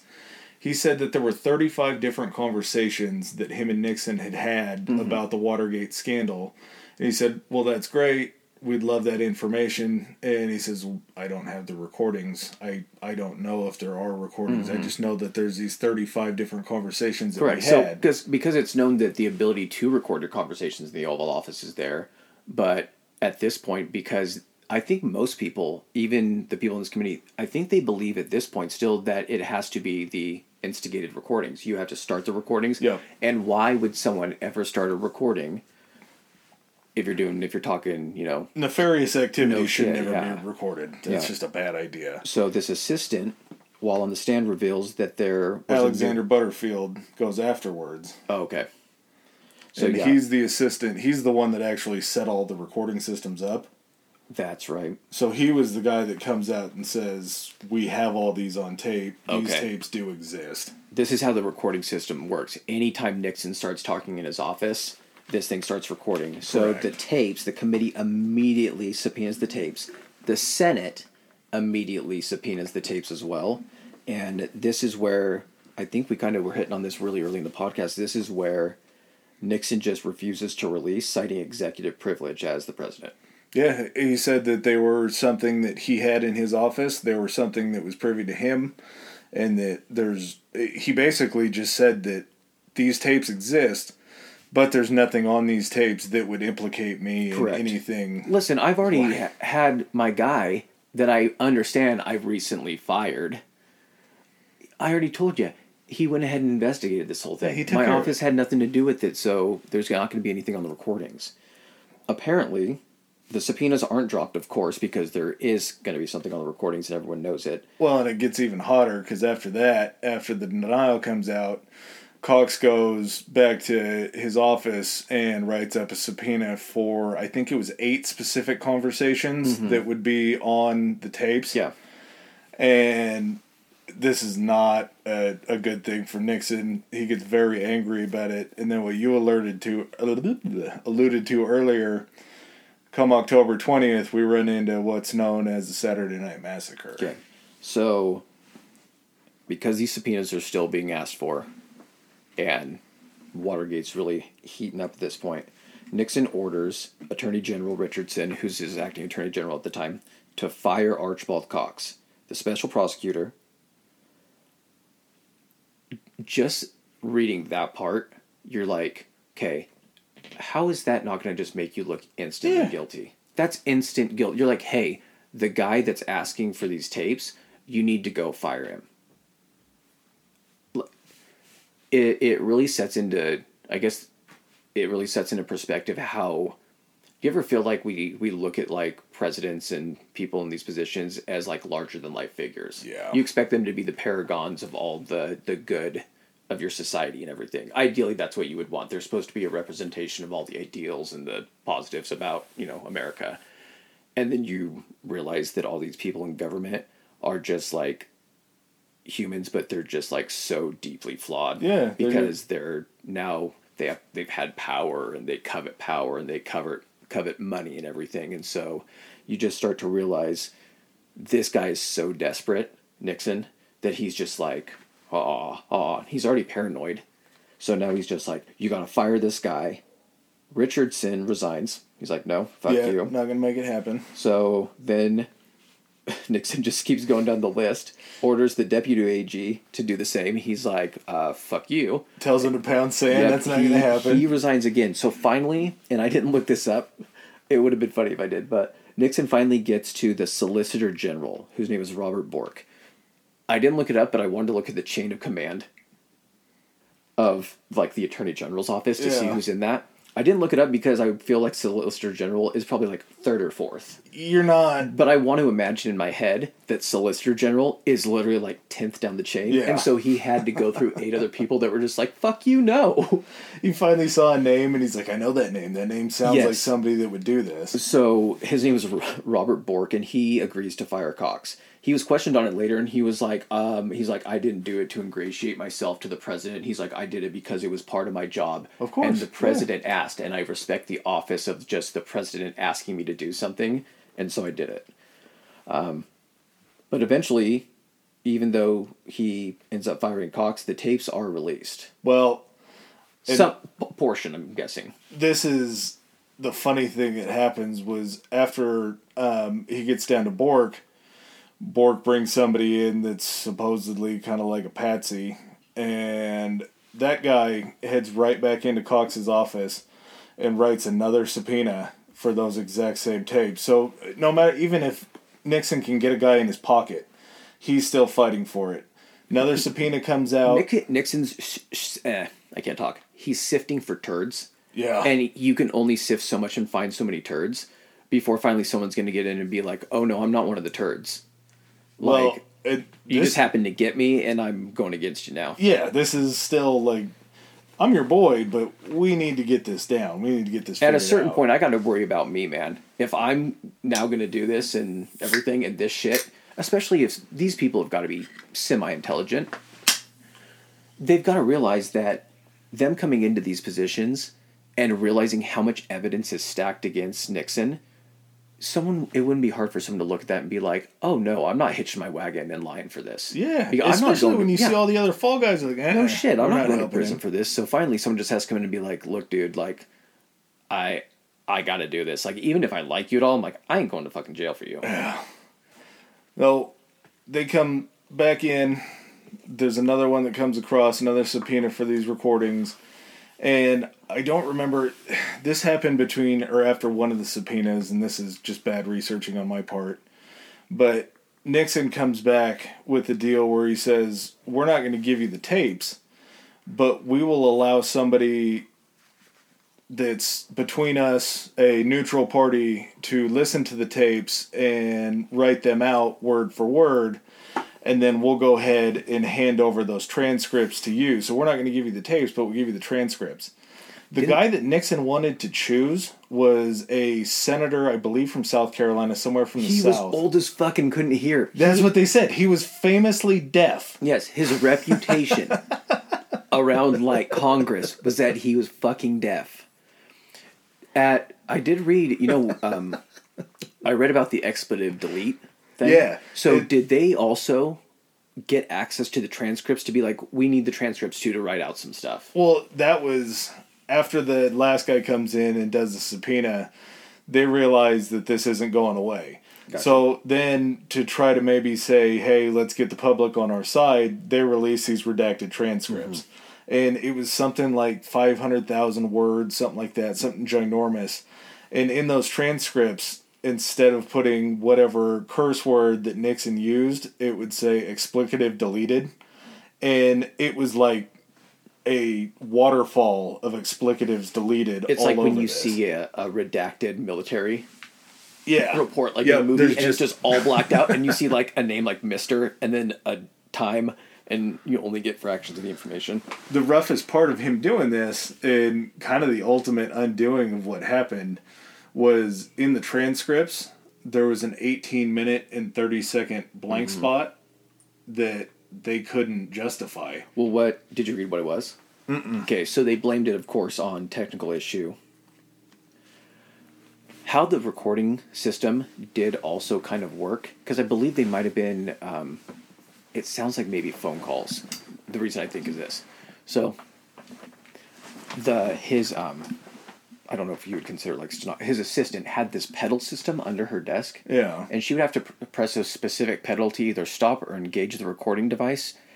And they end up blaming it on her. And she, of course, agreed. And she was like, oh, she's like, yeah, there was an issue where I didn't touch the pedal and everything like that. But the system was set up, even when they investigated at that time, that they said it was extremely unlikely that she could have done that given where she was sitting, her proximity, how she was doing the other facets of Oh, her so job. it just wasn't physically possible. They also had it done in 2013. Someone went back and did forensics on it. It was debunked by forensics, so she couldn't have caused the technical issue. So Just it was purposely lie. removed 18 and a half minutes. Um, and what's crazy is up to this point, nothing had been definitively established on what Nixon knew or didn't know or when he knew it. So they still can't, you know, they're still moving up the chain of trying to connect the dots to see how high it went. yeah. But they still haven't got that that big big piece of information. Um, I gotta pee. Yeah. Okay. for me. All right, and we're back. So let's see. Okay, so at this point, tapes are eventually released, missing the 18 and a half minutes, blamed on technical issues, found out not technical issues. So when was the you were talking about the I'm not a crook speech, when was that? Yeah. That was 1973, November 17th. He comes out, starts peacocking a little bit, talking about how there are people that are crooks, but he's not a crook, and that's probably his most famous line of all time out of all the things that he said. is. The I'm, I'm not a crook speech is I am not a crook. yeah. It's absolutely perfect in his voice. It's amazing. So after he comes out with the I'm not a crook speech, they finally realize that there's just nothing that they can do.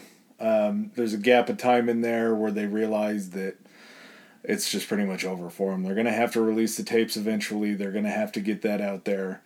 One of his last ditch efforts that he had tried to um, do to thwart the whole thing was he had asked the head of the CIA to get in touch with the head of the FBI and basically told him, "Yo, you need like to drop it? He's like drop it. Yeah, you need to squash this investigation. You need to drop it. You need to tell them that they need to walk away from this because it's not going to be in their best interest if it's not in my best interest." Yeah. So even though he tried, which I'm sure the CIA was like, "Yeah, fuck you, dude. I'm not. I'm not falling into this thing." Well, like I, I know I keep going back to this, but for me it's the it's the span of time that all this is happening. So I mean the tapes that are missing the 18 and a half minutes, that just kind of gets like I don't know if it's hushed up or it kind of falls out of like the public eye.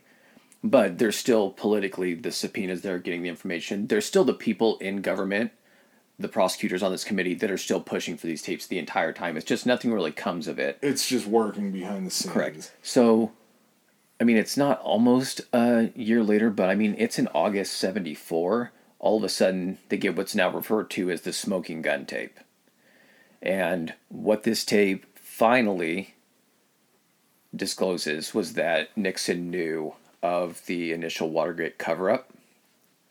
And he knew of the payments that were going out Yep. to try to hush them up. Because at one point, I think during that smoking gun tape, when they're talking about money to keep the people quiet Mm-hmm. that are that have already been arrested, I think he says something like, "Don't worry about that. We can raise up the extra million dollars or whatever Yeah. we need," which is about as incriminating as it gets. No, and I mean they even make references to Watergate. They try to kind of it sounds like they dance around it. They kind of say, "Hey, you know the thing that we're dealing with, you know this," and they think they're being sly about it. But it's there's enough evidence on it, especially with Nixon having the conversation, that um, yeah, it discloses that he knew very early on about the cover up. He may not have known about the plan to break in and all that kind of stuff, but as soon as he was informed of that and the cover up, he uh, he was eventually what would that? He was an accessory to it. Yeah, he was a co-conspirator. Correct. Yeah, co-conspirator. So on sev, or sorry, on August eighth, three days after that, he announces his eh, resignation on TV. Which looks sad. He still fights to the bitter end. He still says that he didn't do anything wrong, that the tapes didn't make him look guilty, but now he wants to put the interest of the people in front of Yeah, his own I'm- I'm- personal interest. I don't want to be a distraction for the American people. The other thing too, the reason he had to resign, he was going to get impeached for it. There was already articles written against him Mm-hmm. that after this tape came out, they had almost like unilateral support, like bar or bipartisan support, enough to easily impeach him and force him to resign, kick him out of office. His approval had dropped so low with the people that they knew that it was coming. He, he had no power in, in Congress at all. Yeah, he had no one that would be The rats were Yeah. jumping overboard. Mm-hmm. They weren't going to go down with the ship. They weren't going to be the ones that said, "No, I'm still on his side. Let's not impeach him." So, and uh, you know, with this information now out that he knew about Watergate, three days took three days for him to be like, someone finally. Do you think it was him, or do you think it was finally just someone standing up and be like, "Dude, this like, no, it's it's done. There is no way that you can come back from this." Well, there's no recourse. You have nothing that you can. There's no plan B. They're You- they're you- at plan X Yeah. already. And you got to try to. You got to, of course, try what he tried and be like, "Listen, I'm still not guilty."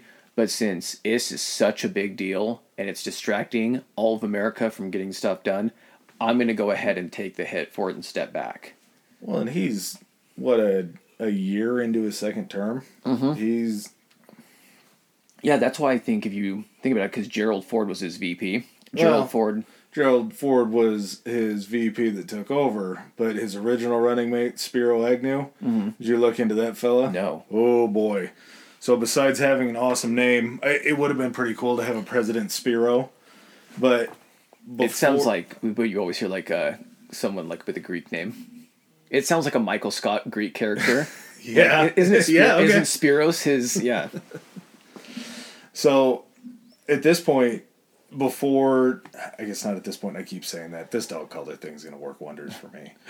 but at a time before Nixon resigns, there is a look into Spiro Agnew because he used to be a let's see where it is. Uh, it says in early 1972, George Beall, the United States Attorney for the District of Maryland, opened an investigation of corruption in Baltimore County involving public officials, architects, engineering firms, and paving contractors. Beall's target was current political leadership in Baltimore County. There were rumors that Agnew might be involved, which uh, Beall initially discounted. Agnew had not been uh, county executive since December 1966, so this was a ways back. Any wrongdoing potentially committed while he held that office could not be prosecuted because of the statute of limitations had expired. Um, the investigative reporters and Democratic operatives had pursued rumors that Agnew had been corrupt during his years as a Maryland official, but they had not been able to substantiate them until 1973 when Agnew heard of the investigation and had the current Attorney General, Richard Kleindienst, contact Beall. And they ended up proving that he was still, while he was in office, Agnew had already met with both Nixon uh, and Haig to assert his innocence. On August 1st, Beall sent a letter to Agnew's attorney, attorney formally advising him that the vice president was under investigation for tax fraud and corruption. Matz was prepared to testify that uh, he had met with Agnew at the White House and given him $10,000 in cash. Another witness, Jerome B. Wolff, head of Maryland's Road Commission, had extensive documentation and detailed, as Bill put or as Beall put it, every corrupt payment he had participated in with then Governor Agnew. so it kind of establishes that Nixon surrounded himself with a certain type of people just naturally. absolutely. Yeah. He this guy was still as vice president of the United States. I don't know what their salary was at that time. He was still taking ten thousand dollar payments from these guys back in Maryland who were just handing him money for these different contracts. Well, and here's the other thing too: is you know, with the Gerald Ford thing, it's also gonna kind of explain a little bit, maybe about again the kind of people that were attracted to Nixon. Um, of course, he's not going to be. He wasn't Nixon's choice, or maybe he was, but of course he would have had to get the green light from the Yeah. Republican National Committee and all that stuff.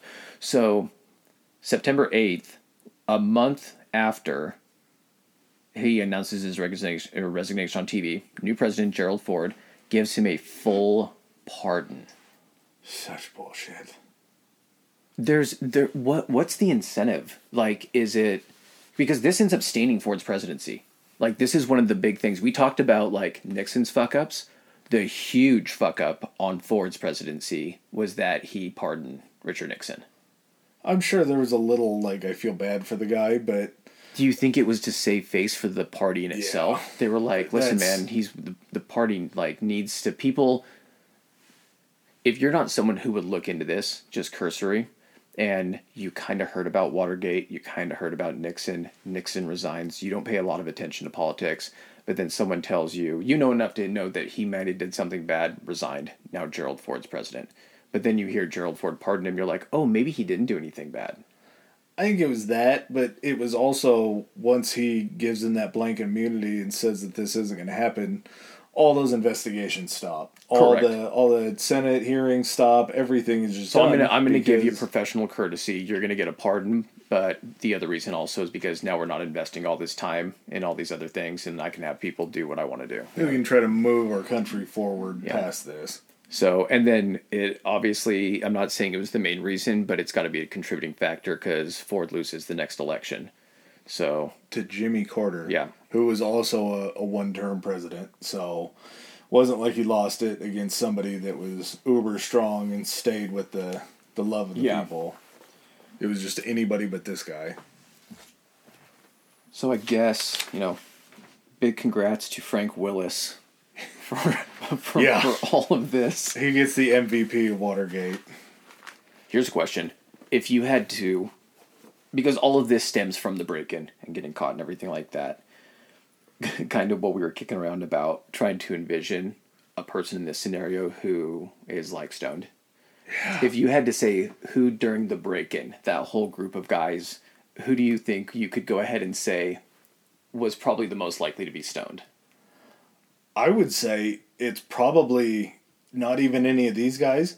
It's the guy in the room right next to the spotter at the Hojo that's like pounding on the wall, like, hey, turn down that sci fi movie. That's who I, don't thought. That's that." exactly who I thought it'd be. It's the guy at the lookout for like the cops and everything. Oh, like that. yeah, no, he definitely got stoned. Yes, yes. And he's like, he just hears the movie in the background. He's like, just doing this, just trying to look at the movie, and then he just gets enthralled in it. He's yeah, he's my uh, he's my candidate. Well, then the guy next door is sitting there pounding. He's like, "This guy won't turn this shit down." Yeah. So he starts looking out the window and he sees these lights across the street and the Watergate kicking on. And he sees this cowboy with a gun pointed Mm-hmm. at somebody in the window.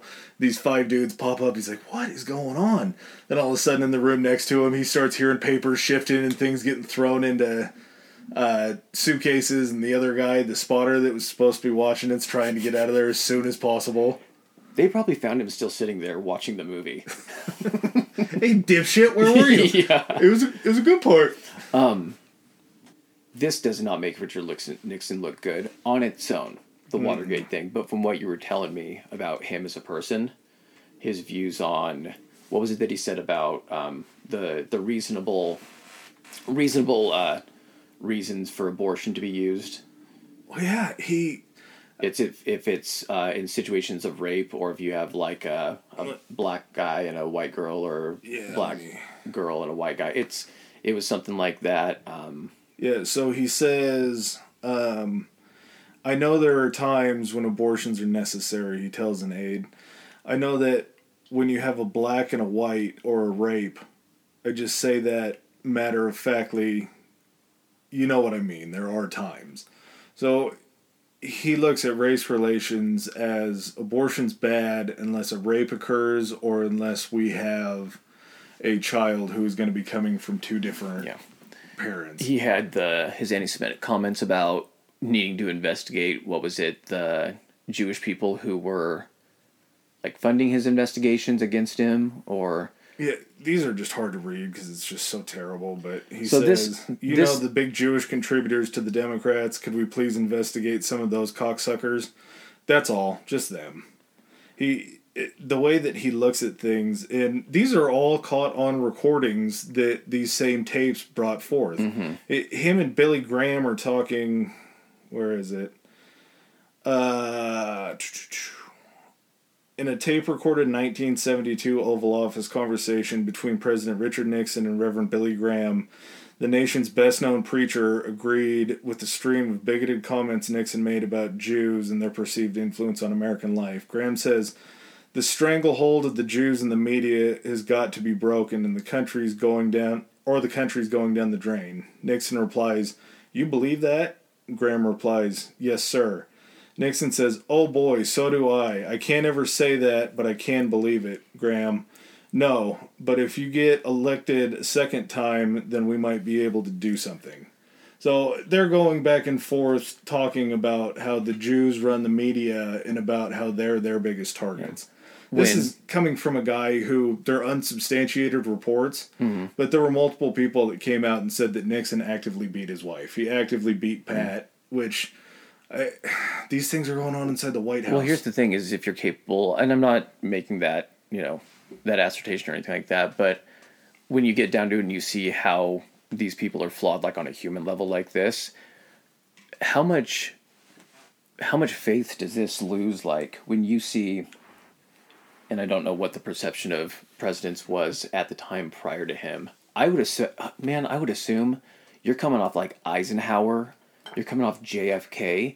Your perception of the president has got to be high. Like these people are the best, the best we can put in this position. Yeah. You get to this, and does that whole just facade of like, though these guys are the next level of, of you know people they know what they're doing. We need to trust them to lead, and that just shits all over all that. How do you you are now like, nope, this guy's a fuck up, just like my neighbor that I know and I don't associate with. Well, and for a guy who signed something as crucial to women and other genders as Title IX, something that is demo- it's pro women. But then you, exactly. But then you, it, it puts everything into question. Like why you look for the ulterior motive and why he did that. Well, and then after he does that, he says, "I'm not for women in any job. I don't want any of them around."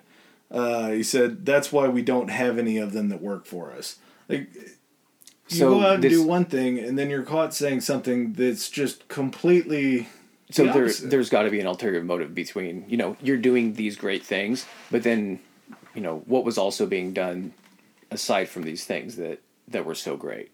Well, in a lot of this, a lot of the things that CREEP did were all plans that they had put in place when they were going through and trying to infiltrate counter protesters to the war. There mm-hmm. were all these different measures that they took to try to take down anybody that didn't believe the same things that they did. So it wasn't like this was just out of thin air that they started creating these plans. They just started using them against instead of political and social adversaries, they started using them against direct political opponents.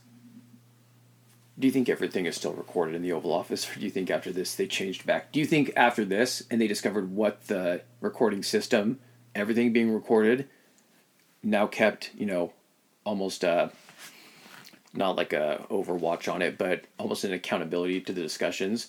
Do you think they kept that system, or do you think they were the next president was like, nope, uh, uh change it back to the old one?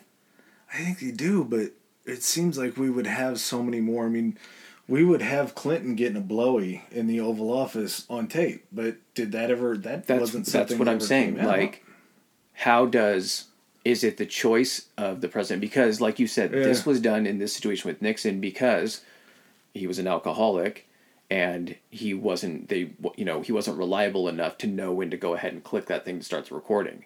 now it has to be selective. It, it's got to be because you would have so much, like you just said, you would have times when things would be getting subpoenaed, and I doubt that executive privilege shit's going to go ahead and shake out in a lot of situations.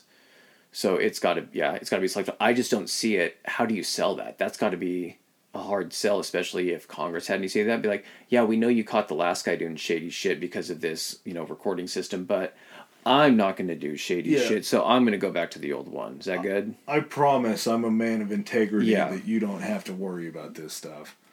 And this goes with we've reached basically the whole story of Watergate and I would say that this isn't a conspiracy, but the conspiracies about Watergate and the things that they did Oh yeah. are just absolutely incredible. Yes, one hundred percent. Water the Watergate stuff that we discussed. I'm not saying that the dates are exactly correct, No. or that we didn't either provide a little bit.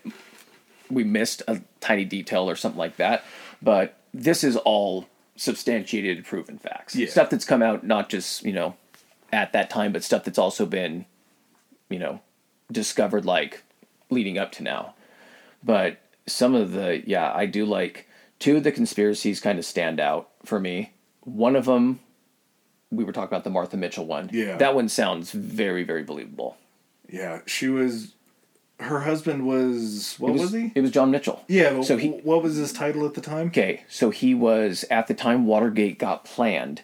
He was the one that was the attorney general. Okay. Okay. At the time that Watergate, that was when he approved the plan. When it was carried out and all of a sudden all of the people started getting connected, he had moved from attorney general and was now the campaign manager for Nixon's reelection campaign. So he had moved out of an official capacity and into. Correct, out of a government, yeah, out of a government position. And I don't know if he did that because he maybe saw writing on the wall and realized that he needed to break those. I don't know. Well, and you can probably make more money and be a lot less on the hook for things. Oh, yeah, the definitely. Re-election committee. So his wife Martha knows James McCord. She's it- a gabber. Yes, she likes. She's been. She was known to go ahead and because of her husband's positions, she was almost like they kind of said like a, almost a regular on like a local talk show circuit, Like variety hours, she would call in. She was a southern woman that had. We've got Martha on the line. Martha, let's hear your opinion. Yeah, she's just a, a wild broad. She would always. There was nothing that she kept in her mouth. Yeah. Everything came out. So she knows James McCord, and after seeing that he was involved, it was widely believed that she would talk to the media. So, and this was very quickly after the names got released. So, right after the Watergate incident, when they were arrested and everything like that, uh, John Mitchell had his guards. Well, she already had, she had a guard, you know, probably on her at all times, uh, but working for, of course, her husband.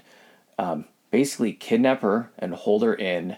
It was the Watergate Hotel. Was it the Watergate? It was the Watergate Hotel. because the unofficial story was she hears it, she runs to the phone to go over and call somebody and say, "Hey, I know these people." She was talking. She was. She didn't run over to do it. It was that she had heard the name. She didn't. I don't know if she let on that she knew what was going on because the security guard with her. She was calling and talking to one of her friends in the media, and the security guard overheard her say something in regards to McCord or Yeah, something along those lines, and he ran and ripped the phone out of the wall.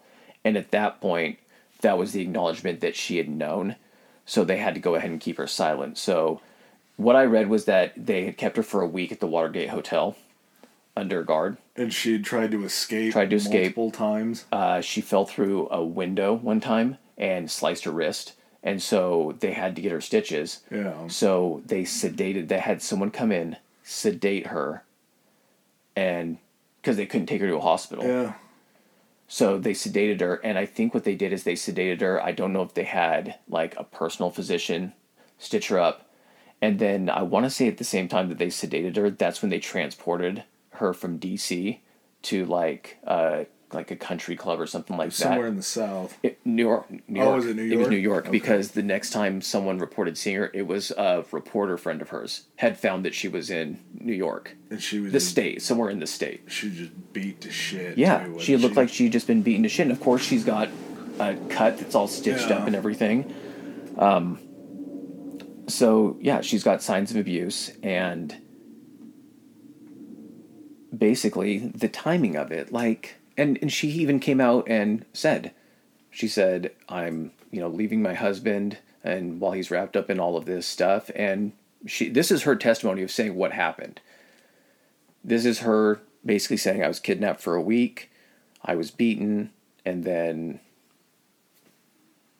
well all of well all of this, you know, all of Watergate was going down. Yeah, she basically came out and said that she loves her husband very much, but she can't be with it anymore. And that led to him stepping down from the reelection campaign and, mm-hmm. of course, saying, My family is more important than this. I need to, to make sure that they're 100% and everything's good there. Which didn't stop. I mean, after you abduct your own wife and she gets the shit kicked out of her and has to get cut up and then they roofie her and take her to a country club. Writing's probably on the wall at that point. That's that's a done relationship. Well, yeah, and the thing is, is no one believed her at the time. The only reason it's believable now is because you know at the time she's saying all this, Watergate is still going on, so there's no concrete evidence that any of this is even real. After you know everything gets exposed and you kind of find out all the players that were in the game, I think at that point I'm I'm not sure if something came out on the tapes or something was discovered referring to her situation, Yeah. But it's been you know widely understood now that she was telling the truth. Well, she was even institutionalized, and Yeah. they have uh, what was her name? Martha Mitchell. Yes. It's called the Martha Mitchell effect, where somebody's institutionalized and they keep telling their story, but there's nothing else to back it up, so Yep. nobody believes her. So that's an actual, like a psychiatric term that Yep. they use now, just based on her. So there is some merit there. Where how far it went, we don't really know, but something definitely happened that was fishy. And please tell me you have my favorite one. The airplane one? Yes. I have some information, but we're actually going to have to go pretty much off memory on it. Okay, I I think I can do it. Okay. So, on a scale of I believe it to bullshit, where do you think the Martha Mitchell falls in? If that's a if that's a 10 1 through 10, 10 being Yeah. most believable. I would probably say a six, just because it would be nice to see something concrete, but at the same time, it's not above anything that they were talking about that they had done before. Yeah. It, the way that some of these people did things, it was just absolutely amazing. With talking about, uh, there was one time where they sent aides through the hotel that the Democratic uh, people were staying in. oh, and they steal their shoes. Yeah, they stole They're all like, their oh, shoes. there's always been hazing. Yeah, Yeah. and just doing weird things that kidnapping seems odd, but also breaking into a building and planting bugs seems like Yeah. something pretty serious. I'll say, you know what? I'm going to go, I think, eight.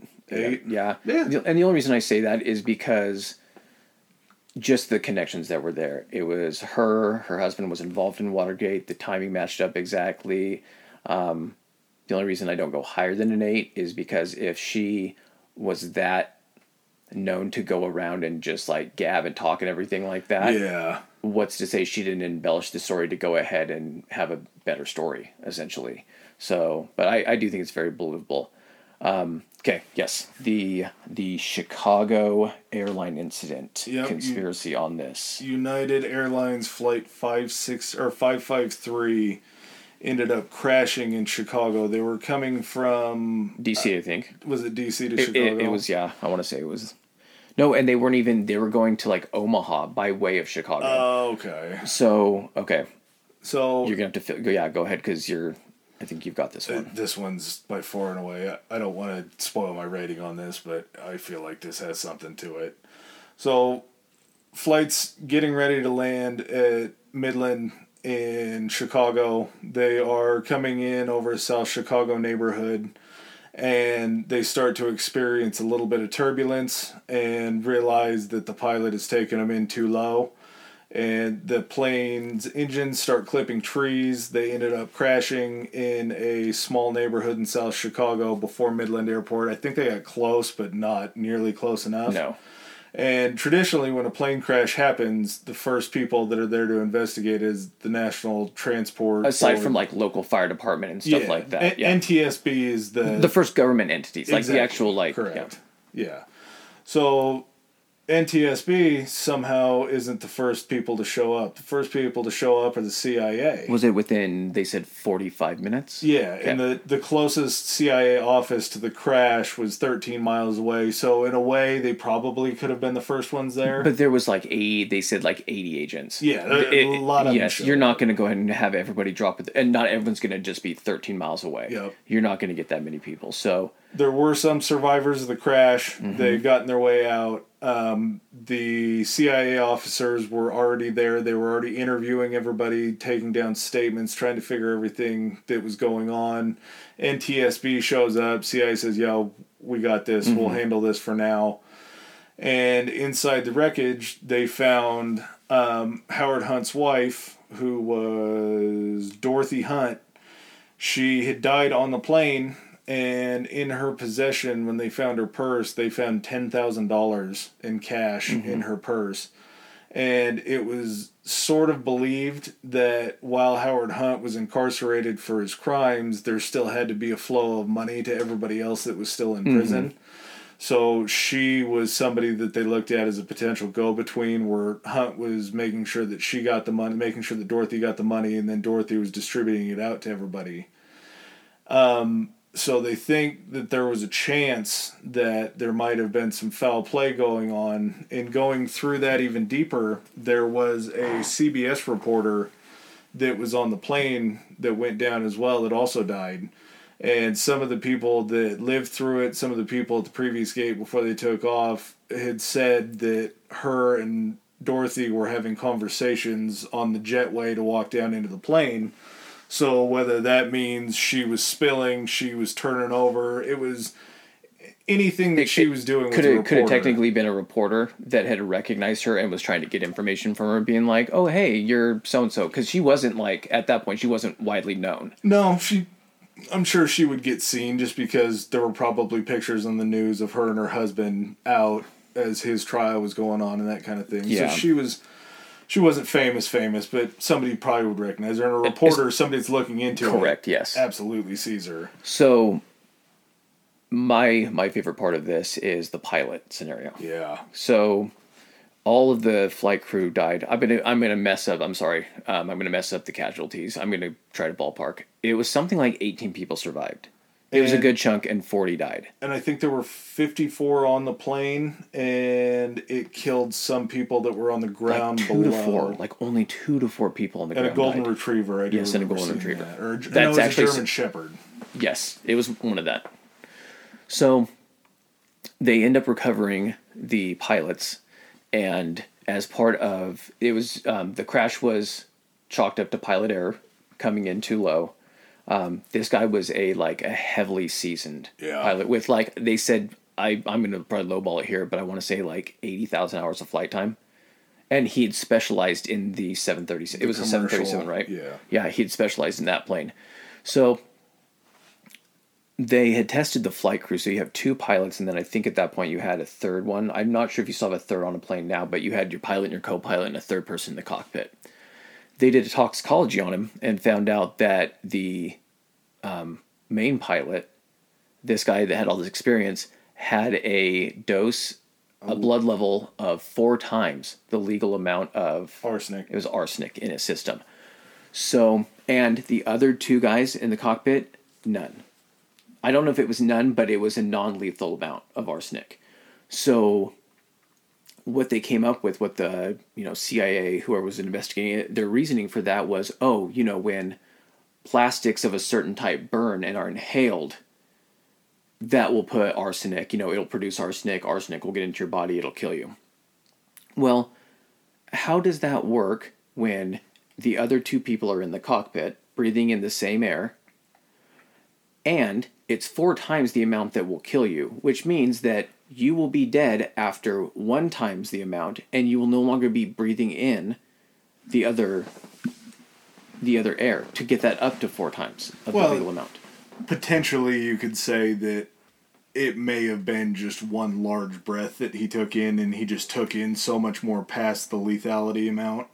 But it- it's a very the weird... studies on that have said to try to get to that amount and what was so crazy is they were saying it was so close to four times the amount like why would it be so close to that Yeah. why wouldn't it be they were saying that. It would have had to have been a measured. correct they said something ingestible something injectable um, the other two thing about the black boxes Yeah, the black box is incredible. there was two of them right Yep, one in the front, one in the back of the plane. Standard issue for everybody else. You can't break into them. They're the flight logs and the recordings for everything. And how how long did it take them to find them? It was like two days no it was longer than that man i want to say 17 days that it took for them to find the black boxes. Yeah, they were missing because they were looking for those. Um, regardless if it was two or seventeen. Yeah, honestly. Let's, let's take a piss break and see what it is, and then we'll come back to it. Okay.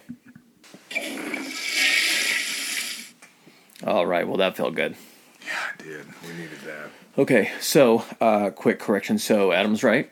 Two days. They were missing for two days. So once they did turn up, they had determined that they they said they looked relatively undamaged, but that due to like a technical issue, the 14, min, uh, 14 minutes leading up to the crash were missing on both of them. Which feels like that's the most important time, right? It, you would think after in, in a situation like this, you would think you would want to find out, you know, what occurred closer to the plane Yeah. going down than than further away. Yeah.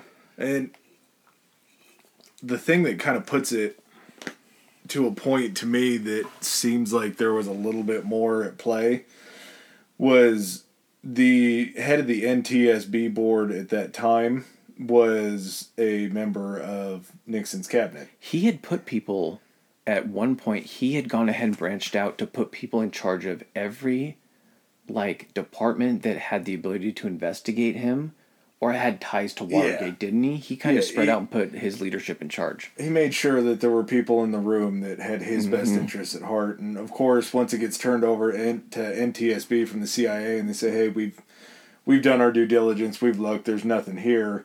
Then the guy that was a Nixon guy mm-hmm. comes out and says, "Yeah, we concur. There's nothing crazy." Hey, we got this report. What happened on you know the flight and everything? I was like, I'll take it. Yeah, It'll, it'll it's gonna get where it needs to go. Don't worry about it. I got it from here. It this one for me, it's a nine. It's It- nine. It's there's The- some some crazy things that could have happened, and there's some other factors. There was a, a weird like first plan that the guy didn't know about that was supposed to to offer, but she is somebody who would present a pretty big issue. If she's the one that's handling the money and Correct. she's the one that's getting it there, she's a big fish. so like we were just saying so the martha mitchell thing she wasn't even involved in this and she, they were that worried about her to kidnap her. And because she you know was obviously going to talk to the media according to her report. Yeah.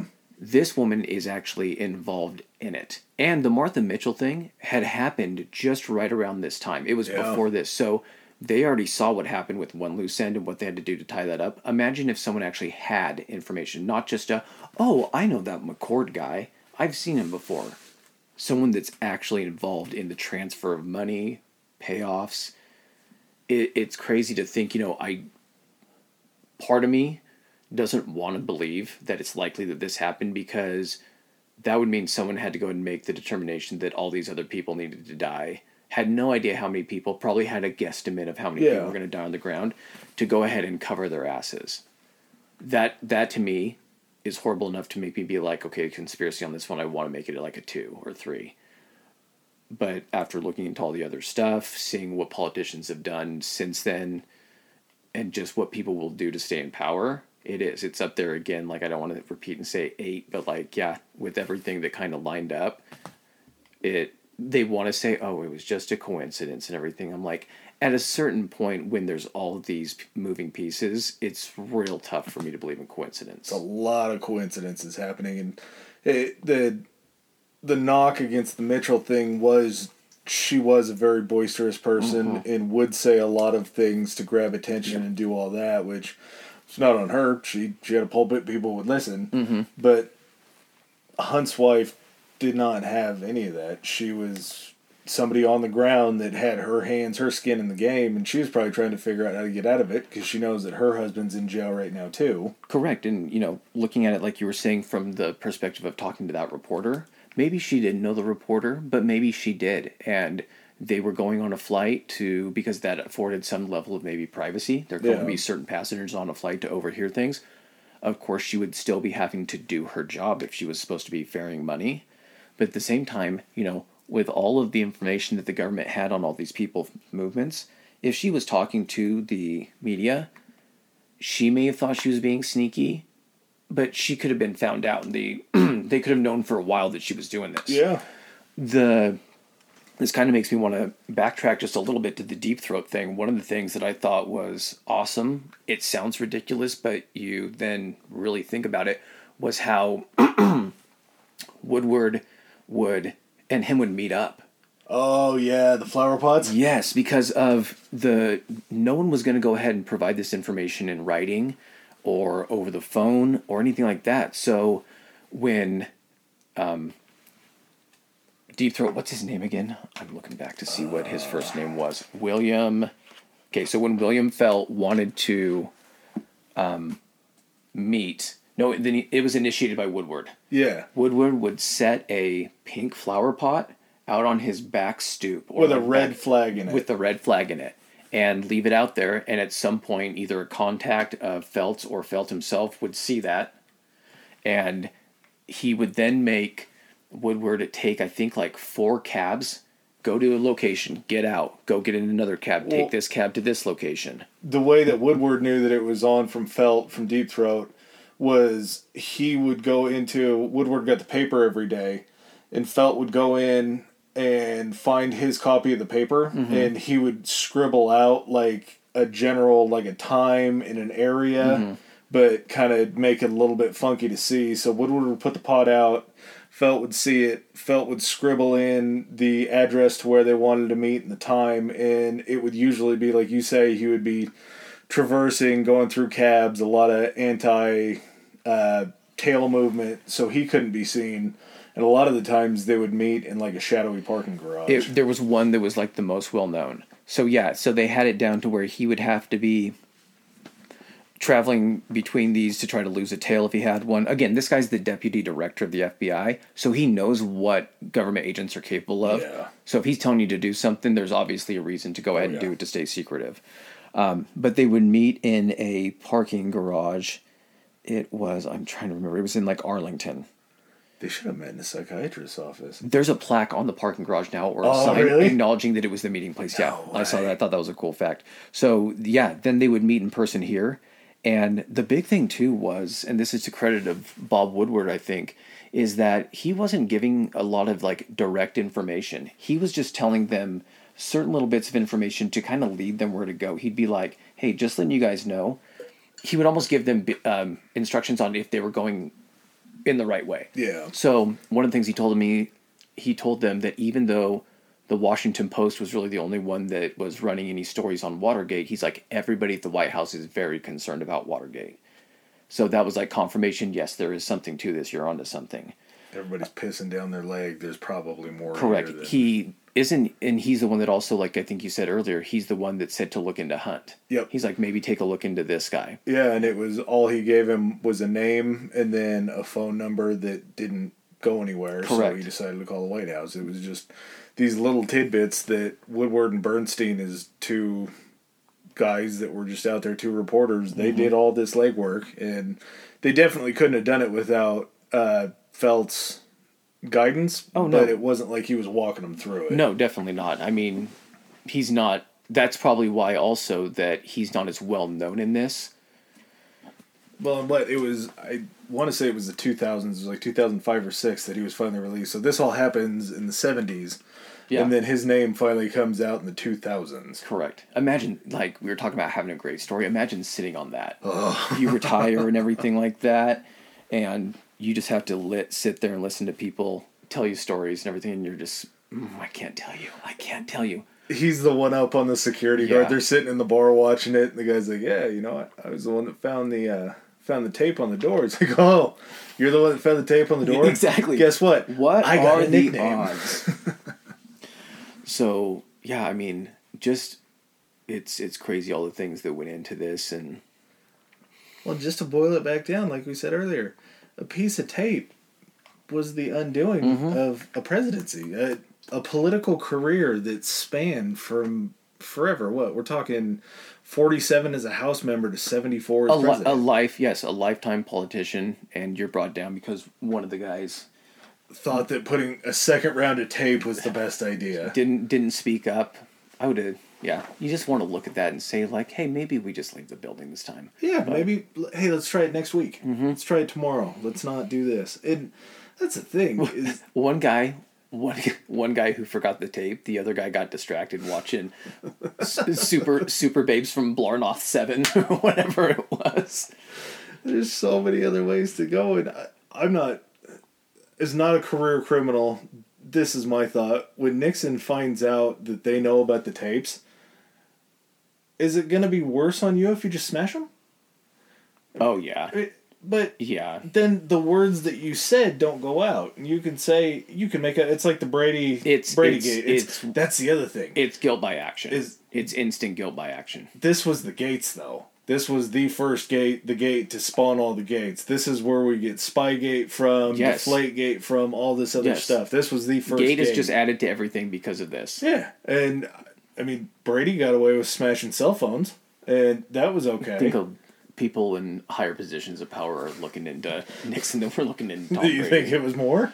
Yeah, Yeah. It just there's so many things that they could have done. It, like we say, eh, just don't do it that day. Just figure out a better plan. Mm-hmm. If the crux of your break-in plan to do something this serious involves masking tape over a door or duct tape over a door, maybe let's go with a better plan. Maybe let's try to chapstick, get a radi- some chapstick radios. yeah. A couple tear gas pellets. We have chapstick radios. You're telling me that we couldn't run into the janitor and like steal his ring of keys Mm-hmm. and make a copy and get in that way? Like we're just relying on tape. Yeah. Just unbelievable. Yeah, you just you got to wonder. You know, this goes two ways. Like, what would happen if he didn't get caught? Just imagine this still went off and like one person didn't talk or the piece of tape, you know, they leave or something like that. Um, no Well, one. what would it have mattered had they been successful? Well, here's the other they thing. They still would have won. Exactly. But, you know, then he gets to serve a second term. Or does this thing just come out later? And when somebody finally makes that confession on their deathbed about, like, I took part in this, we used to bug this, then it's all for nothing. Yeah, I mean he Nixon ended up living a, a fair amount of time after that. He didn't die till 1994, so Mm-hmm. he was still doing interviews after he left. The the movie that we had talked about, the major motion picture that they had made, Frost Nixon, Yeah. was an excellent movie if you're looking for something to see and you're interested on this topic because it was a, a very legitimate interview that David Frost did that I mean He it- he went his he never admitted guilt in this. No. He, he he maintained his innocence up till the the time that he died. he played just the tip with it. He would say, "Did I do things that I don't or that I'm not proud of?" Yeah. Yes, but he'd never say that he was the trigger man. And you know, you look back at this and one thought I had was how did you expect this to work with so many people? Yeah, there's a lot of moving parts here. There's a lot of people. To, you got to get the hush money out there. You have to do everything else. Mm-hmm. Not just And- that, but I mean, you need like okay, I get maybe five guys because you took five guys the previous time and it worked, so you don't know any better. But so you got the five guys that are breaking in, you got the lookouts, you got the guys in the cabinet that know about this, and then you're gonna go ahead and expect. I would love to be a fly on the wall to know what they offered the guys to go ahead and maintain quiet, you know, maintain Yeah. being quiet. well, and their price just kept going up. Oh yeah, They kept saying, "We and, need and, at- more." and at what more." point at what point are you in prison you know two years out of a 20 year sentence are you like i'm either not going to survive in here or by the time i get out of here what's what's to guarantee that the money that they promised me is going to be waiting for me Yeah, I, I got a roommate that wants to play mom and dad uh, in mm-hmm. our our room here. Hey um, get out of hey this. can, uh, pen and paper please i need to write the judge a letter Well, yeah, not to mention uh, these are a bunch of Cuban guys, and we talked about the the the idea that they were used kind of specifically because of the anti sentiment. Those guys in prison are going to do well. No. depending on who they're in prison with and who knows what, but they're probably going to be looked upon. They don't have the same color skin. yeah it's it you know it's no wonder it failed Yeah, when you really look at all of the all of the pieces put together i'm just surprised the biggest thing for me is i'm surprised how long it took to all implode that there were these you know large gaps of time between like really nothing happening while it was still just very quietly being investigated yeah. We had an election, an election that he won. We we went through all these different Correct. processes and everything else, and that like we were talking about trying to get our timeline straight that i'm not a crook speech in november of 73 to him resigning in august of 74 Mm-hmm. that's a long window of time. Almost a year. It's and and then you look at the the contrast now between what is covered so heavily in the news like little things like what are they wearing? The 24 hour news cycle that just never i know. stops. I know yeah I, I think had it been this day and age I, I don't know with people pushing back against the press and saying what they're what they're writing is not true how long it would have gone but i feel like it would have probably been buttoned up a little bit faster nowadays. Yeah, no kidding. All right, guys. Well, that's going to be it on us covering Watergate. Um, if you like what you hear, you know, tune in, listen to our previous episode, and uh, listen to all future episodes. Got anything? just thank you. Thank you for listening. Stick with us. We're new to this. I hope that you're enjoying it, but we're just going to get better and it's going to get deeper. We're going to get into a lot more crazy stuff. This is crazy. We're borderline bottom on this. We're going to be getting into some very fun topics. All right, guys. Stay tuned. All right, guys. Thanks again for listening. Um, yeah, hey, episode five. That's actually kind of a it's a big deal if you've been here already for five episodes and you've listened to them all, or if you've just listened to this one. You know what? Thanks just for listening at all. Um, if you do like what you hear and you do want to follow us, our uh, social media handles are on Twitter. We're at historically high, high being H I on Twitter. And then on Instagram, uh, historically high pod, so historically H I G H P O D. And uh, we'll usually throw up some memes about upcoming topics and kind of let you guys figure out what we're going to be talking about. Also, you can just get a hold of us on there too if you want to drop us a DM or, or send us a message. Um, you can also email us any questions you guys might have, suggestions for upcoming topics, and uh, we'll see what we can do for you. It's going to be at historicallyhighpodcast at gmail.com. Again, for those of you that are listening, you know, this is just something fun that we're doing. We really enjoy doing it, and so we hope that we find some people. Doesn't even have to be a lot of people that uh, enjoy listening to us BS. And again, we're looking for your feedback. If you have anything that you want to hear us discuss, hit us up. Later.